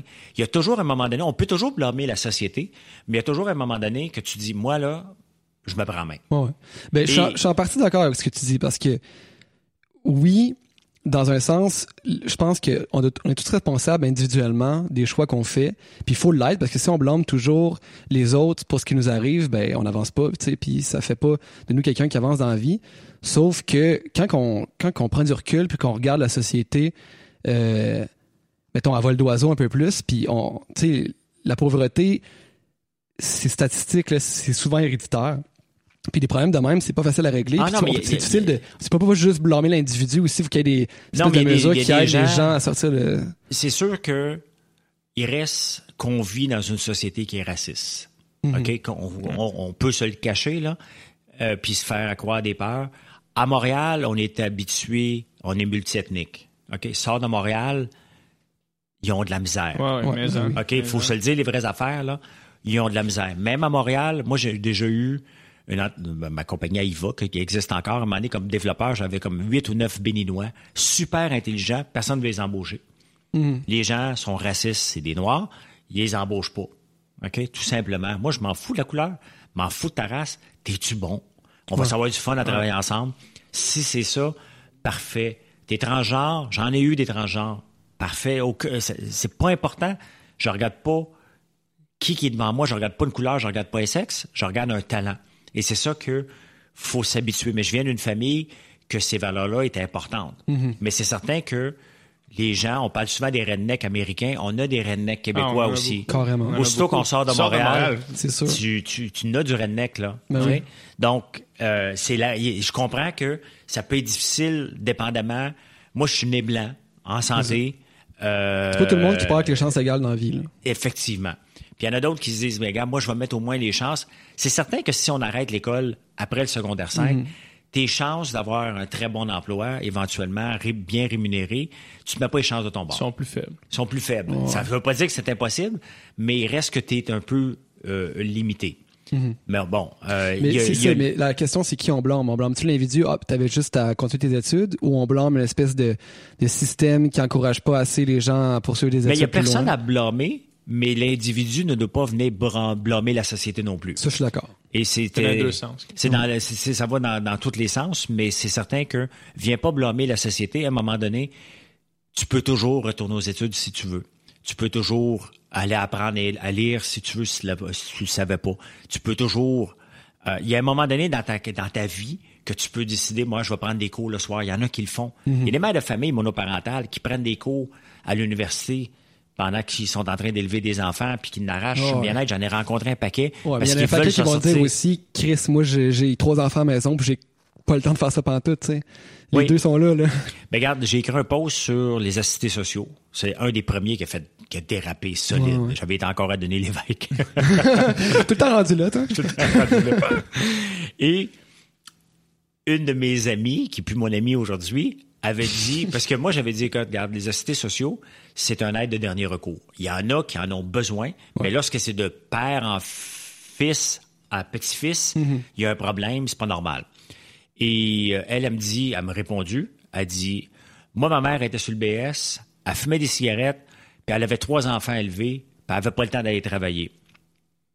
Euh, elle est en santé, pourquoi qu'on va lui donner? C'est, elle qui a décidé, à un moment donné, de faire trois, quatre enfants pour avoir des revenus. À un moment donné, il faut que tu dises, regarde, j'arrive pas, peut-être que je vais arrêter après mm-hmm. un enfant, là. C'est beau avoir une famille, mais ça prend de l'argent à élever une famille. Mm-hmm. Il faut que tu y penses à un moment donné, et dire, regarde, peut-être que là, ça va être trop difficile, peut-être que je vais retourner aux études, mais qu'on soit comme société, son exemple, moi je suis désolé, je n'ai jamais été d'accord avec elle, c'était pas un bon exemple. C'est ce qu'on veut pas dans une société, c'est des gens qui se mettent sur le bien-être, qui font des enfants à répétition pour avoir plus de bien-être social. Hmm. Ça ne fait pas une société en santé. Je suis d'accord. Donc, c'est un mauvais exemple. Moi, je disais, quand tu es en santé, puis de toute façon, le gouvernement a corrigé les règles depuis, quand tu es en santé, c'est soit que tu vas étudier, soit que tu ne démontres sérieusement que tu cherches un job, sinon hmm. ton bien-être va te couper de moitié. Et c'est tant mieux parce que on ne veut pas une, des, des, des, sociaux de génération en génération. C'est là pour un aide de dernier recours. Mhm. C'est là parce que tu as des capacités limitées. C'est là parce que tu n'as plus de chômage, tu es mal pris, tu as fait une dépression. On veut un filet social. On veut pas vraiment le cafarnaum, mais on veut pas des gens qui s'assoient là-dessus puis qui travaillent au noir parce que c'est la réalité aussi. Mhm. Dans les campagnes, il y en a beaucoup qui sont sur le bien-être social. Assez des embaucher, impossible. Mm. Ben, les gens qui travaillent au Nord, il y en a à tous les niveaux de la, société aussi. Oui. Mais essaye d'embaucher. Celui qui ne paye pas ses impôts, qui fait 10 euh, millions, il est plus dommageable que celui qui ne paye pas ses impôts, qui fait 20 millions par année. Ben, non. Non? Je suis pas d'accord. OK. Euh, il y a personne qui fait 10 millions qui ne paye pas ses impôts. OK. OK, puis j'écoutais aujourd'hui Québec solidaire. Les paradis fiscaux, Il disait, ben oui, mais regarde, ceux qui font 500 000, on veut les imposer plus. Il y a un moment donné qu'il y a une charte il y a une responsabilité. J'utilise pas plus la route que toi. J'utilise pas plus les écoles que toi. S'il y a quelque chose, je vais utiliser moins parce que je vais probablement aller euh, dans une école privée. Mm-hmm. J'utilise pas le système de santé parce que j'ai pas le goût d'attendre. Donc, à un moment donné, est-ce que je dois payer comme un débile des impôts à pu finir pour couvrir la société puis devenir une société socialiste? Moi, ce que je sache, le Canada n'est pas un pays socialiste, le Québec n'est pas un pays. Ben, socialiste, c'est un mot qui fait peur, qu'on peut, euh, qu'on ben, comme ça. Oui, mais on a fait, Je pense que le capitaliste, il faut qu'il soit un peu balisé quand même, sinon ça crée des trop grands écarts puis des injustices mais qui sont si moi, comme homme d'affaires, je réussis à avoir une entreprise hyper rentable. Mhm. Hyper rentable, pas parce que j'exploite mes employés, parce que je peux pas les exploiter. Mes employés, ils vont aller travailler ailleurs s'ils sont exploités. Il faut que je donne des salaires compétitifs. Mais une entreprise, c'est pas juste des employés, c'est aussi un, savoir-faire que tu as développé, une, façon de faire un marketing que ton compétiteur ne fait pas, mhm. une économie d'échelle que l'entrepreneur est capable de faire. Si je suis capable de tout faire ça, puis bâtir une entreprise qui fait énormément de profit, est-ce que j'exploite quelqu'un? Non. Est-ce que j'ai été plus brillant que quelqu'un? Oui. Et pour ça, il faut que j'en redonne un paquet à la société, était où la société le temps que j'ai pris des risques, me lancer en affaires? Je ne dis pas de pas en donner, mais mhm. lorsqu'on vend une entreprise puis qu'on donne 25% de la vente de ton entreprise au gouvernement, il n'était pas là tout le temps. Moi, j'ai jamais eu une subvention de ma vie, là. Ben, il y a la subvention pour les PME, par exemple. J'en voulais pas. Ah. Pourquoi les Pourquoi? Parce que si tu demandes une subvention, tu demandes une supervision de l'État. Moi, la dernière chose que je vais faire, après m'avoir lancé en affaires, là, moi, le gouvernement qui va me demander mes états financiers à tout bout de champ, puis ça, comment, mm. ça, non, t'as plus le droit de dépenser? Non, non, écoute, je me suis lancé en affaires pour avoir la liberté, là. Viens pas m'écœurer pour avoir 10 000 de subvention. J'en ai jamais voulu. Il y en a qui en veulent. Il y en a qui font des plans d'affaires là-dessus. Taxi, TTO Taxi en est un cas. Puis honnêtement, moi, je blâme pas Alexandre Taillefer d'avoir été chercher des subventions avec TTO Taxi. Le gouvernement y a donné. Il y a un mm-hmm. programme qui est là, qui a eu accès il en a profité pour lancer une entreprise, c'était son modèle d'affaires. On ne peut pas le blâmer. Moi, c'est pas mon modèle d'affaires parce que ça implique que le, public te demande des comptes, ça implique que le gouvernement te demande des comptes, puis après ça, tu as lancé une entreprise pour qui? Tu même pas maître chez vous. Mm-hmm. Donc, pour moi, je me tiens loin des subventions, de tous les crédits. Si je suis pas obligé d'en avoir, j'en prends pas.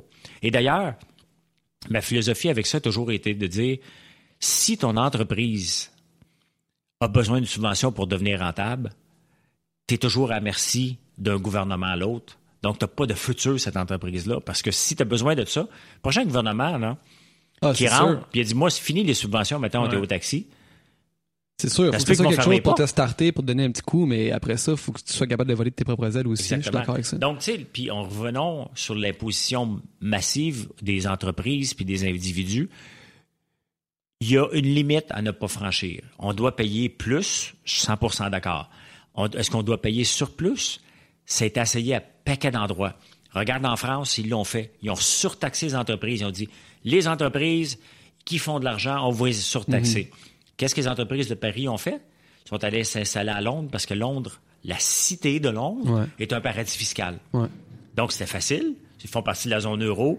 Bingo. Là, le Brexit s'en vient, donc l'Angleterre veut sortir de la zone euro. Ils s'en vont où? Au Liechtenstein.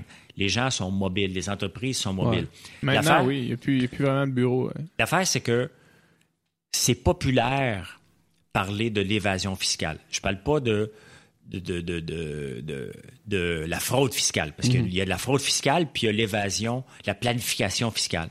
On veut tous pincer les entreprises qui utilisent les paradis fiscaux. Mhm. C'est populaire d'en parler, tous les politiciens vont en parler. La réalité, c'est que c'est un problème qui ne se réglera jamais. Jamais, jamais, jamais, parce qu'il y a toujours un État, quelque part, qui vont être prêt à accepter une entreprise. L'État du Delaware charge 0 51% 55 ou 60% des entreprises aux États-Unis sont enregistrées dans l'État du Delaware. Mhm. Euh, bon, on vient d'entendre Eugénie Bouchard qui s'est installée au Bahamas. Il n'y a rien d'illégal là-dedans. Il s'installe dans des places où ce que les, impôts sont les moins, euh, les moins élevés. Comme petite entreprise, on n'a pas accès. Je peux pas déplacer mes, mes petites entreprises, moi, dans des paradis fiscaux. Ça marche pas. C'est mhm. les grosses, grosses, grosses entreprises qui font ça parce que il y a une façon d'utiliser un paradis fiscal qui est très, très simple, puis qui est complexe en même temps. C'est moi, je peux bien avoir une compagnie ici à Montréal mhm. et j'ai une compagnie bidon euh, dans un paradis fiscal. La compagnie bidon, elle, c'est très simple. Elle détient tous les brevets que j'ai que j'ai fait détenir dans, dans l'entreprise que j'ai besoin. Et par la magie de la communication euh, de facturation, la compagnie qui est dans un paradis fiscal me charge un gros prix pour l'utilisation de mon brevet. Bingo, je viens de transférer des fonds dans un hmm. paradis fiscal de façon parfaitement légale partout. mais c'est ça qui est fâchant pour le monde, tu sais. Ce qui est fâchant, c'est que puis là le gouvernement a dit non non t'es peu, ton brevet tu charges trop cher, puis c'est pour ça que c'est juste les grosses entreprises parce que tu as toujours le gouvernement qui va dire non non ce, brevet là aurait dû être là, il était où la recherche? Donc les vraies entreprises vont déplacer des employés dans des dans ces places là pour faire la vraie recherche. Mhm. Donc, la recherche et développement, qui est le, nerf d'une entreprise en santé, se fait déplacer vers les paradis fiscaux parce que là, l'utilisation, comme il le faisait auparavant, de déplacer, de vendre le brevet ailleurs, euh, mais c'est carrément juste immoral. il n'y a rien d'illégal là-dedans tant que tu utilises un, bon mode de facturation. Euh, mais bon, c'est populaire d'en parler. Pour la, pour, la classe, pour la classe moyenne, tu sais, souvent, on va leur faire à croire, tu sais, nous autres, on vient de Québec, tu sais.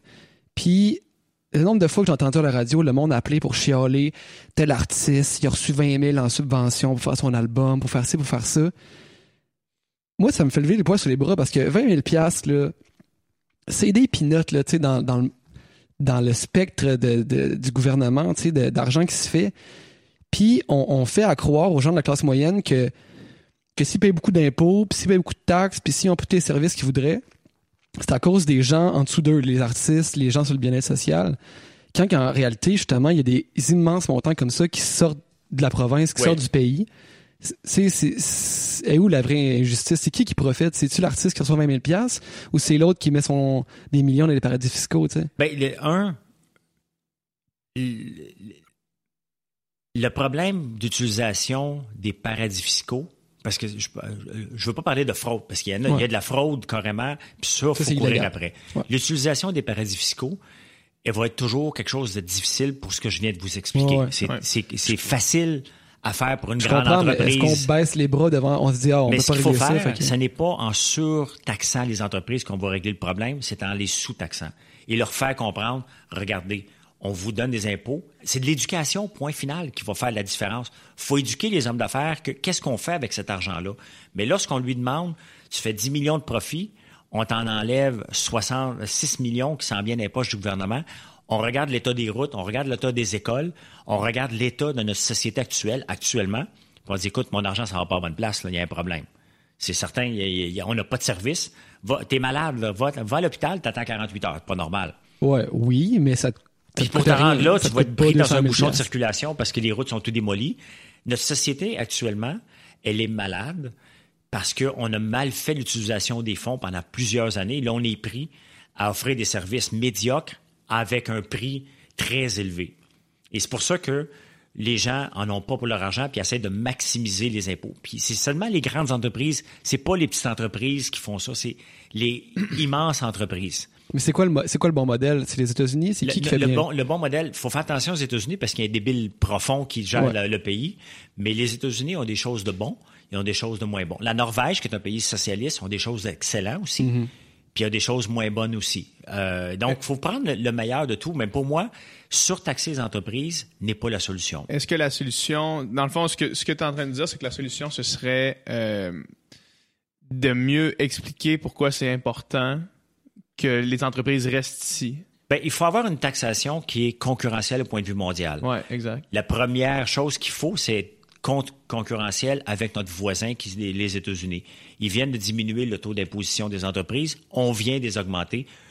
Puis ça a été reculé parce que là, il y a eu une crise. Bill Morneau a essayé ça, puis ça n'a pas passé. Donc, il s'en non, il s'en a augmenté le fardeau fiscal des entreprises, alors que lui, en bas, les baisse. La réalité, c'est que quand tu baisses le fardeau fiscal des entreprises, Très peu d'entrepreneurs vont s'en mettre plus d'impôts pour s'acheter un autre bateau. Ce qu'on veut, c'est créer de la richesse. On veut grandir constamment. On va aller acquérir quelqu'un d'autre. On va acquérir un concurrent, un autre pays. On est des dominants. Un vrai entrepreneur est un dominant qui veut, qui veut constamment grandir. Donc, cet argent-là supplémentaire va créer de l'emploi supplémentaire, tout simplement. Oui, il va peut-être avoir un dividende plus généreux à la fin de l'année. C'est bien correct. Il n'y a pas de problème. oui, il va en avoir de ça, mais le gros de l'argent va être surtout réinvesti. Donc, il faut avoir une, fiscalité qui est concurrentielle en partant. Mm-hmm. Maintenant, tu as parlé de l'artiste, puis tu as amené un bon point. Moi, comme cultivateur, maintenant, depuis quelques années, j'ai une obligation de performance. Si je veux avoir l'assurance stabilisation, parce que pour faire de l'agriculture au Québec, puis faire de l'agriculture comme on fait, c'est pour ça que je fais du, j'ai commencé à faire du houblon pour faire des choses différentes parce que si tu te bats à faire que du maïs puis du soya, tu ne peux pas vivre sans l'assurance stabilisation. Mhm. Mais avant, les agriculteurs plantaient du maïs, tu te balances si tu mets de l'engrais, tu t'en occupes de ton champ comme il faut. L'assurance stabilisation te payait purement et bêtement par rapport à ce que tu as semé. Là, on dit, un peu, ça marche pas comme ça. Maintenant, il faut que tu sois le plus performant dans ta région. Les plus performants vont avoir 100 d'assurance stabilisation. Puis si toi, tu es le moins performant, tu vas avoir zéro. OK. Donc, comme agriculteur, maintenant, je dois performer si je veux avoir le droit d'assurance stabilisation. Sinon, si mon voisin à côté, de moi produit deux fois plus que moi, parce qu'il a engraissé ses champs, parce qu'il a semé au bon moment, j'aurai pas de subvention. Ben, ça, c'est sain, je pense. C'est sain. Maintenant, les artistes. Ouais. Quelle est leur obligation de vendre? Celui qui vient d'avoir 20 000, puis on parle tout le temps des crédits d'impôt pour la télévision. Parce que des fois, tu sais, bon, j'en ai fait des projets de, télévision autres que les Dragons, qu'on regardait faire un autre show télé, puis regardait, OK, on va le mettre comme ça parce qu'on va avoir le droit au crédit, au crédit d'impôt et à la subvention. Mais si le show que je fais, il y a cinq personnes qui l'écoutent, puis c'est un flop total. Parce qu'il y en a des flops total. mais ils t'offrent pas longtemps non plus. Oui, mais ils ont le droit à la subvention full pin. L'agriculteur, maintenant, lui, il n'a pas le droit. Donc, même l'artiste devrait avoir le droit à une subvention, mais avec une obligation aussi de performer. Offre-nous un show qui a de l'allure à la télé pour qu'il y ait des codes d'écoute. Offre-nous une vidéo que les gens vont aller voir sur YouTube. Offre-nous de la performance qui va permettre que cet argent-là va faire d'autres argent. Mhm. Parce que c'est correct d'investir dans la culture, je suis pour ça. Mais la culture sans obligation, ça reste un trip. Très, garde ben, Je, pense que tout le monde est d'accord avec ça. je pense que n'importe quel artiste qui crée veut être entendu, veut être écouté. Personne qui fait ça juste pour sa petite clique pour le non, fun. Non, mais regarde, comme hier, j'ai tourné un, vidéo, un vidéoclip pour un groupe qui s'appelle Sébastien et Orgue. Okay. Orgue, Sébastien, Sébastien et Orgue, je pense. Ils ont eu une première chanson qui a été vue des millions de fois sur YouTube. Donc là, ils ont eu le droit, tu veux que ça marche comme ça quand même un peu, puisque là, ils ont été reconnus ils ont eu le droit à une subvention pour faire un vidéo. Donc là, ils ont eu plus de budget, fait qu'ils m'ont embauché. ça coûte cher, ben, Non, mais il y avait euh, Yves Pépeltier avant moi, là, quand même. C'était vraiment le fun. J'étais, ça s'appelle euh, le magasin de pièces. Je sais pas ce que ça va donner comme résultat. Mais ils ont performé, puis maintenant ils ont le droit à une subvention, puis c'est correct que ça soit comme ça. Ouais. si tu performes pas, tu n'auras pas une subvention pour produire une vidéo. Donc, euh, il a pu payer des gens de l'UDA pour être capable de faire quelque chose de, plus de qualité. Là, Je suis bien d'accord, sauf que c'est juste que là, on regarde encore la culture avec une seule lunette qui est la lunette de l'économie, de l'argent. Mais la culture, c'est un genre de luxe qu'on se paye finalement en tant que société, mais pour créer une espèce de, de lien social, que tout le monde a des références culturelles euh, communes, qui fait qu'on partage quelque chose, puis aussi la culture, tout le monde, les gens qui chialent se rendent pas compte qu'ils en consomment tous. Là. Tout le monde écoute ces émissions-là à la télévision. Puis personne ouais, mais regarde, la télévision d'État, on paye pour ça. Ouais, je comprends. Et tu sais, t'as as fait de la télévision, t'as vu des caméras à l'épaule, euh, puis t'es quand même dans un grand show, là. Mais euh, t'as pas besoin de grand-chose pour faire un show de qualité, là. Avec les caméras d'aujourd'hui, là, vers Radio-Canada, euh, les caméras sont high-tech, ça coûte une fortune les gens, pour faire un show à télévision de Radio-Canada, tu as besoin à peu près huit fois plus de staff que de faire un show à VTL. Mhm. Puis je regarde l'image, moi, puis je vois la même chose lorsque je regarde euh, le, show. Euh, mais n'empêche que tu enlèves Radio-Canada, puis oui, certaines, certaines personnes critiquent qui sont, qui sont biaisées ou quoi que ce soit, qui, sont teintées, mais c'est quand même probablement dans l'information, celle qui est la plus objective qu'on peut avoir ah au Québec. Mais, euh, je dis pas, loin de là, mon, mon, idée de mettre la hache dans Radio-Canada. Euh, est-ce que Radio-Canada doit avoir tous les milliards qu'on leur donne ou on leur demanderait? Regarde le building de, TVA, regarde le building de VTD, regarde le building de, mhm. Radio-Canada. Euh, pour produire des shows qui n'ont pas les meilleurs codes d'écoute mhm. non plus. Tu sais, il faut regarder. Moi, je suis toujours dans une optique de revoir constamment ce qu'on fait à tous les 18 mois. Dans mhm. une entreprise, si tu te renouvelles pas, tu vas être dépassé. Et dans notre société d'aujourd'hui, Aussitôt qu'on parle de ce est-ce que ce poste-là est, encore nécessaire? On parle d'austérité. C'est sûr que ça crée du monde qui s'assoit sur leur laurier. C'est sûr ben, que ça crée ben, ça. C'est ça. Moi, euh, j'étais allé euh, dans les bureaux de Radio Cannes, euh, puis effectivement, dans n'importe quelle sphère de métier, si tu te renouvelles pas, tu finis par mourir. Le problème, c'est que il y a beaucoup de médias traditionnels traditionnels, en fait, qui continuent à avoir les mêmes dus qu'il y avait là 20, 30 ans, puis mhm. qui sont plus actuels du tout, tu sais.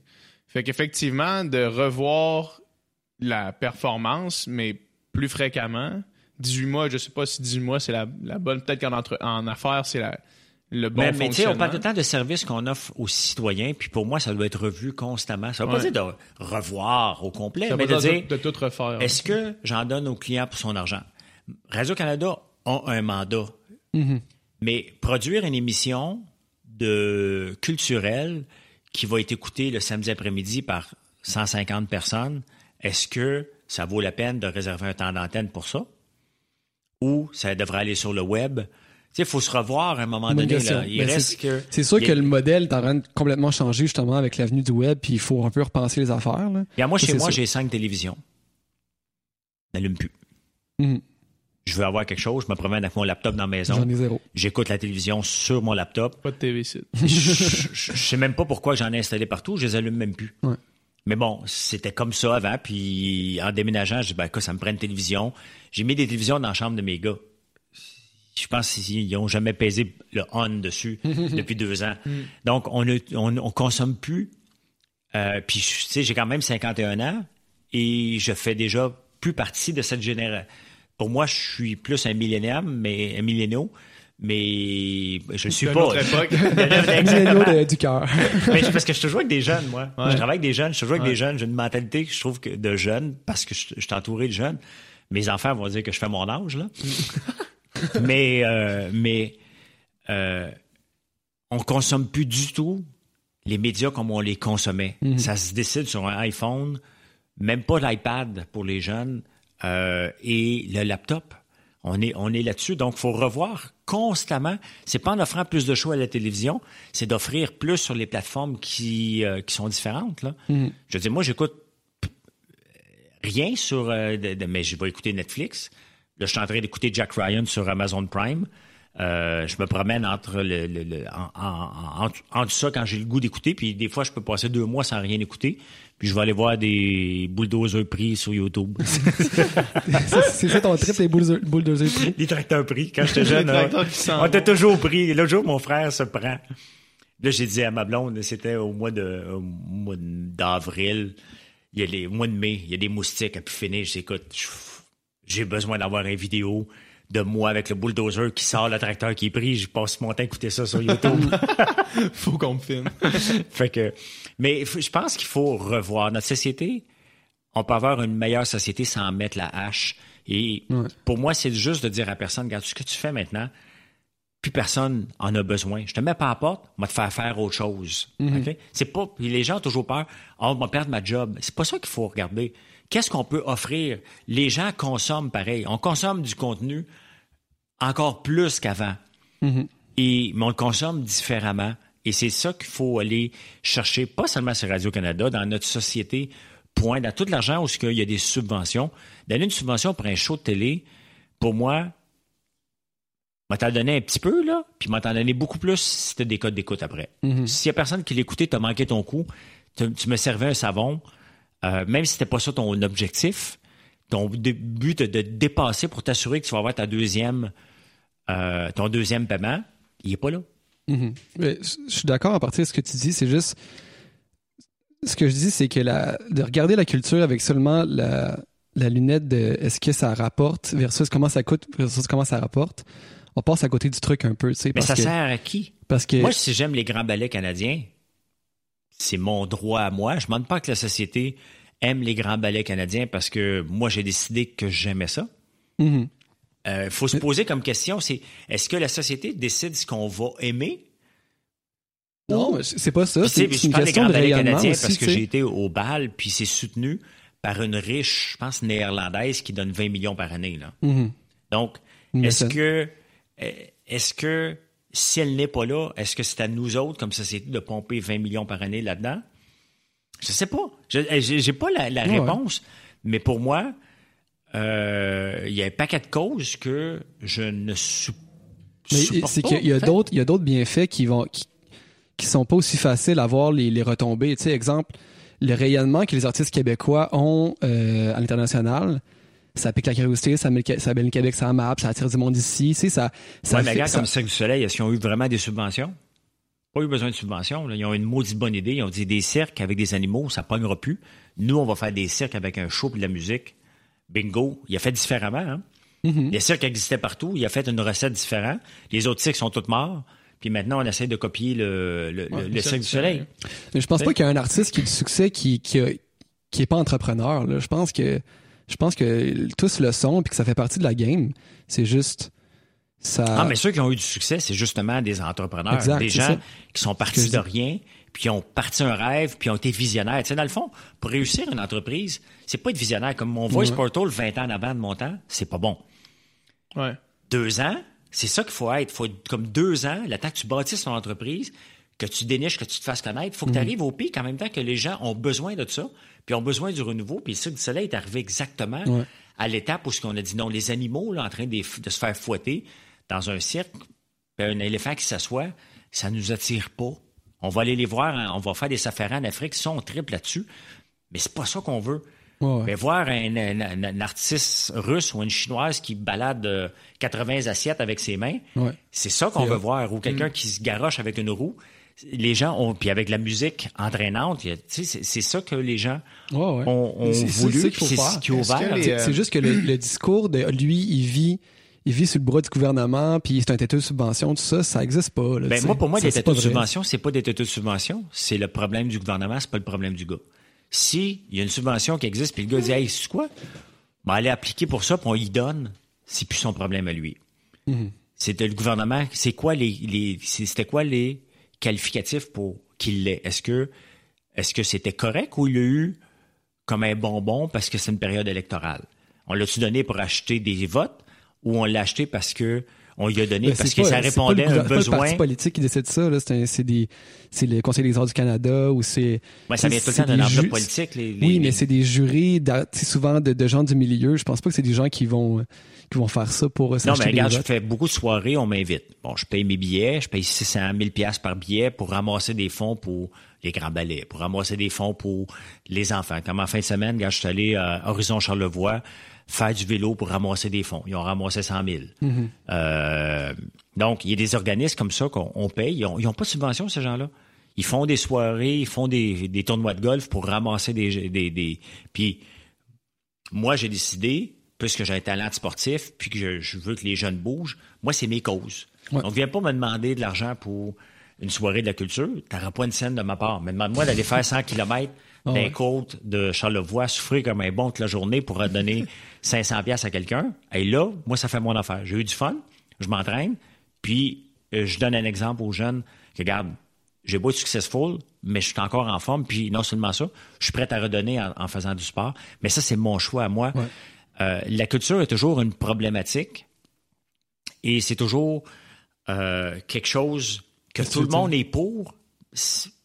Tout le monde est pour lorsqu'on en parle. Lorsqu'on vient de piger dans les poches, les gens commencent à être moins, moins forts. Mais c'est que c'est pas. Mais c'est parce qu'ils se rendent pas compte qu'ils la consomment. C'est pas, pas gratuit, la culture. Là faut que quelqu'un la fasse, ça, demande des moyens, ça demande. Puis après ça, on, en profite. Moi, pour moi, ça reste propre. Moi, j'ai décidé que je nageais le matin. Ouais. Ben, euh, c'est ça. J'ai pas personne avec ça. Je je demande pas à personne de venir me donner de l'argent parce que je vais aller nager le matin. Donc, je donnerai pas de l'argent à quelqu'un parce qu'il va peindre un tableau. Le, fait que tu nages le matin ne profite pas à personne d'autre qu'à toi, tu sais. Pas du tout. Parce que le fait que je nage le matin, je suis en forme et je, risque de retarder mon temps où ce que je vais aller remplir les hôpitaux. Ça, c'est vrai. C'est un bon Je veux dire, si on veut régler notre problème d'hôpitaux et d'engorgement, c'est pas en mettant plus d'argent dans le système de santé pour aller continuer à, régler des enfants, des, personnes malades. Il faut les prendre très jeunes leur donner des saines euh, habitudes, leur faire comprendre que ça, ça fait partie. Ça, je suis Qu'à l'école, il n'y a pas une heure de sport par semaine, il y a une heure de sport par jour. OK? Mm-hmm. Puis à l'école, on va leur réapprendre à utiliser un budget. Qu'est-ce qu'on fait dans la vie? On cuisine, puis on gère de l'argent. Tout le monde, à tous les jours, là, on pense, mon, mon fils a-tu de l'argent? Moi, si je regarde, OK, j'ai assez d'argent, il faut que je fasse un transfert. On fait ça tous les jours. Qu'est-ce qu'on apprend à l'école? Zéro de ça. On n'apprend pas à cuisiner. On arrive après le cégep, on dit, oh boy, OK, il faut que je me fasse à manger. Puis qu'est-ce qui rentre dans la maison? C'est du craft dinner et des ramen. c'est oh, la première chose que les jeunes vont manger parce que ça coûte 33 cents des ramen. Mm-hmm. Donc, on va manger ça parce qu'ils veulent économiser. Et c'est pas ça qu'on doit apprendre. On doit apprendre à, comment c'est peut être le fun de cuisiner, retrouver des moments en famille. Moi, des fois, je force mes gars. Tu sais, ils me disent, papa, qu'est-ce qu'on mange? Quelle heure qu'on mange? Je vais aller manger quand vous allez descendre m'aider. quand on va le faire tout le monde ensemble. quand on va le faire tout le monde ensemble. Je ne le fais pas tous les jours, mais quand je décide de bouder, ben, je vais manger dans mon coin, puis je leur prépare rien. Je dis, quand c'est le goût de manger, tu descendras, on va faire quelque chose ensemble. Donc, il faut, notre société peut être réglée, puis on peut être un, leader dans le monde en faisant les choses différemment. Mm-hmm. Comme un entrepreneur doit faire les choses différemment, je pense que en inculquant des saines habitudes de vie, en inculquant que, regarde, si tu veux être performant dans la vie, il faut falloir que tu sois en forme, point final. Tu Tu peux pas. Puis non seulement ça, mange bien, fais attention à ci, fais attention à ton poids, ton diabète. On est dans une société qui est malade. on est malade, puis on prend du sucre. Moi, que j'ai fait de l'exercice il y a cinq ans, j'aurais aimé ça le faire avant. Je consommais 150 grammes de sucre par jour. Hmm. Je me promenais toujours comme ça. OK? Fatigué à dormir, fatigué à dormir. Mhm. C'est 33 grammes, un gars de, notre âge, de notre physique qu'on a, c'est 33 grammes de sucre par jour. Une canette de coke, c'est 39 grammes de sucre. T'es déjà busté. OK, tu viens de buster. Euh, mes enfants, on en prenait de la liqueur avant. J'en rentre plus dans la maison, puis tout le monde prend de l'eau pour souper, personne ne sauve les veines. Donc, et je pense que c'est en mettant, en inculquant des nouvelles choses qu'on va régler, puis ça va coûter moins cher à la fin. On ne finira jamais de mettre de l'argent dans le système de santé de la façon que c'est fait. Nos écoles, c'est la même chose. C'est pas en mettant plus de profs. Le budget de l'éducation a explosé. on a trois fois plus de gens qui travaillent dans des bureaux qu'on a de profs sur le plancher. Ça, n'a aucun bon sens. Ça n'a aucun bon sens. Les commissions scolaires, ça n'a aucun bon sens à la base. Ça n'a aucun bon sens. C'est où le service aux élèves? Ils sont cinq qui regardent un prof travailler. Ça n'a aucun bon sens. Moi, j'ai une amie qui Ben, en fait, j'ai une tante qui prend sa retraite de l'enseignement primaire, puis j'ai une amie qui commence à enseigner en enseignement primaire. Puis les deux ont le même constat, tu sais, ça, ça, ils ont juste pas de moyens. Il y a de plus en plus de cas problèmes dans les classes. Ils ont deux TDAH, deux troubles d'attachement, un ci, un ça, tu sais, toutes dans la même classe. Puis ils ont plus de, ils ont plus de pédagogues, ils ont plus d'aide, tu sais. Puis ça fait que c'est pas de l'enseignement, c'est juste de la discipline. Mais tu sais, mais si on regarde les écoles, on demande, lorsqu'on arrive sur le marché du travail aujourd'hui, comment que ça se passe? On est dans un bureau ouvert, on a une table de poule, on a une salle de jeu, mm-hmm. on a des horaires flexibles, tout le monde s'arrange comme ils veulent, travaille avec le laptop sur le genou, il y a des WeWork qui font fureur parce que c'est des périodes ouvertes, mm-hmm. on se présente quand on veut. Pourquoi que ces les entreprises sont devenues comme ça? C'est pas parce que on va être cool, parce que ça, répond à un besoin de société, un besoin de liberté, parce que nos employés, ce qu'ils veulent, la première chose, le salaire est la troisième. Reconnaissance, liberté, salaire. Donc, reconnaissance, c'est simple, tu fais un bon travail. Je dis, hey, bravo, félicitations. Hey, t'as fait ça? My God, je, jamais je me serais, je n'aurais même pas été capable. T'as fait ça? Une heure? Merci beaucoup. Toi, là, tu viens de tu viens de me, je te, fais ça, là, ce que je viens de dire, mm-hmm. là et tu viens de me donner du gaz pour trois semaines, là, je suis pas obligé d'aller te revoir. Tu es heureux, je viens te donner une reconnaissance absolue. Tu as fait quelque chose que je suis impressionné. Mm-hmm. Deuxième chose qu'on veut, c'est de la liberté. Qu'est-ce qu'on donne à nos enfants à l'école? Qui n'ont pas de liberté, pas de reconnaissance? Tu réussis pas, on, te pénalise sur ce que tu ne réussis pas et on ne te donne pas de bonbons si tu réussis quelque chose, parce que c'est pas ça. On est dans un mode répressif. Tu réussis pas ça, tu as une correction. Tu réussis pas ça, tu vas, tu vas venir le soir euh, en récupération. Et en même temps, on n'a pas de liberté, ils sont assis dans un bureau six heures par jour. Mm-hmm. Qui est assis aujourd'hui six heures par jour? On se lève constamment pour aller sur notre Facebook, pour aller prendre un café, on jase un peu. On demande à nos gens, vous allez vous comporter d'une façon que vous n'allez jamais vous comporter éventuellement dans votre vie mais on, va vous demander de vous comporter dans une étape où vous n'êtes même pas capable de vous comporter comme ça. Mhm. Donc, on le voit que nos gars ne fonctionnent pas. J'ai fait une école à Drummondville-Saint-Bernard. Ils ont tout enlevé les murs. Il y a des places de travail. Tu, peux, tu veux travailler foirer sur un sofa? Tu travailles écrasé sur un sofa. Tu veux travailler en équipe? Tu veux travailler en équipe. Au lieu d'avoir 12 profs, ils ont trois profs pour gérer la même chose qu'avant. Les élèves font leur horaire, puis ça fonctionne au bout. Ils ont fait comme les entreprises et c'est ça qu'on doit faire. On doit revoir constamment notre façon de faire. C'est une école privée, donc ils ont pu le faire. Euh, c'est sûr qu'il faut réfléchir à ça, mais le problème aussi, c'est que les profs, c'est un, c'est probablement le maillon le plus important dans la société. C'est eux, qui, qui forment les, jeunes, qui forment les, futurs adultes de demain, puis qui transmettent le savoir. Puis ils sont payés des salaires assez presque ben, C'est au départ. Le problème, c'est le, départ qui sont mal payés, mais il n'y a jamais une paye qui va être assez bonne. Là, on parle en, période électorale, mais on va augmenter le, salaire des profs. Définitivement, commencer à 26 000. Après ça, ils gagnent 80, 90 000, c'est correct. Oui, mais après 20 ans, mettons. Oui, c'est ça. Mais au début, c'est sûr, tu es payé à peine 26 000. Ça ne va rien changer dans les conditions de travail. OK? Ça ne va rien changer sur l'encadrement. C'est sûr que faut moi, pour moi, commencer à 26 000, t'encourages pas grand monde, mais si la job était vraiment le fun, puis tu travaillais dans un environnement qui est le fun, le salaire ne serait pas une, une problème. C'est pas en montant le salaire à 45 000 qui doivent le faire, by the way. Lui qui, lui qui va en médecine parce qu'il sait qu'il va faire tel salaire. Si l'enseignement, c'était une profession qui était respecté puis qui était vu à sa juste valeur comme la médecine, ça attirait certainement des gens. Tu sais, ça, je pense que ça prend 22 de cotère à rentrer à l'université en enseignement. C'est comme n'importe qui a 22 de cotère. Je pense que les standards devraient être plus élevés, les salaires plus élevés, qui fait que les profs, c'est c'est l'élite de la société, tu sais, c'est pas comme les médecins, tu sais. Mais on les voit pas comme ça. Puis avant, je veux dire, moi, quand j'étais jeune, les profs étaient les riches des villages. Moi, je viens d'un village. Mm-hmm. Les plus belles maisons, c'était les profs qu'ils avaient. Fini ce temps-là. Là. Euh, puis ce que ça fait aussi. C'est sûr qu'il manque de modèles masculins. C'est sûr. que c'est un monde de filles, les professeurs. Il manque définitivement. Mais pourquoi que ça attire pas les hommes? C'est pas une question de salaire. C'est une c'est autre chose que ça. C'est l'encadrement. C'est la... aussi que c'est tellement dur. les, jeunes, la plupart veulent même plus prendre de tâches complètes parce que c'est trop dur. Ils tombent en burn-out. C'est trop dur parce que c'est l'encadrement, ils, n'ont pas d'aide, ils n'ont pas de ressources, ils n'ont pas d'argent, ils ont pas, ils ont trop de problèmes dans leur classe, ils sont juste pas capables. Non, mais on donne un cours magistral à des enfants qui ne sont pas faits, qui ne sont pas. Regarde comment ça marche en ce moment notre société. Notre société, on est une société aéroplan, Air Miles, euh, point, euh, mhm. point à la ligne. Tu vas chez Métro, ils te demandent ta carte de points. Tu vas chez Provigo, tu as ta carte de points. On voyage avec nos points. On regarde tous nos points. Je le fais moi aussi. Hey, j'ai tant de points, où est-ce que je peux aller?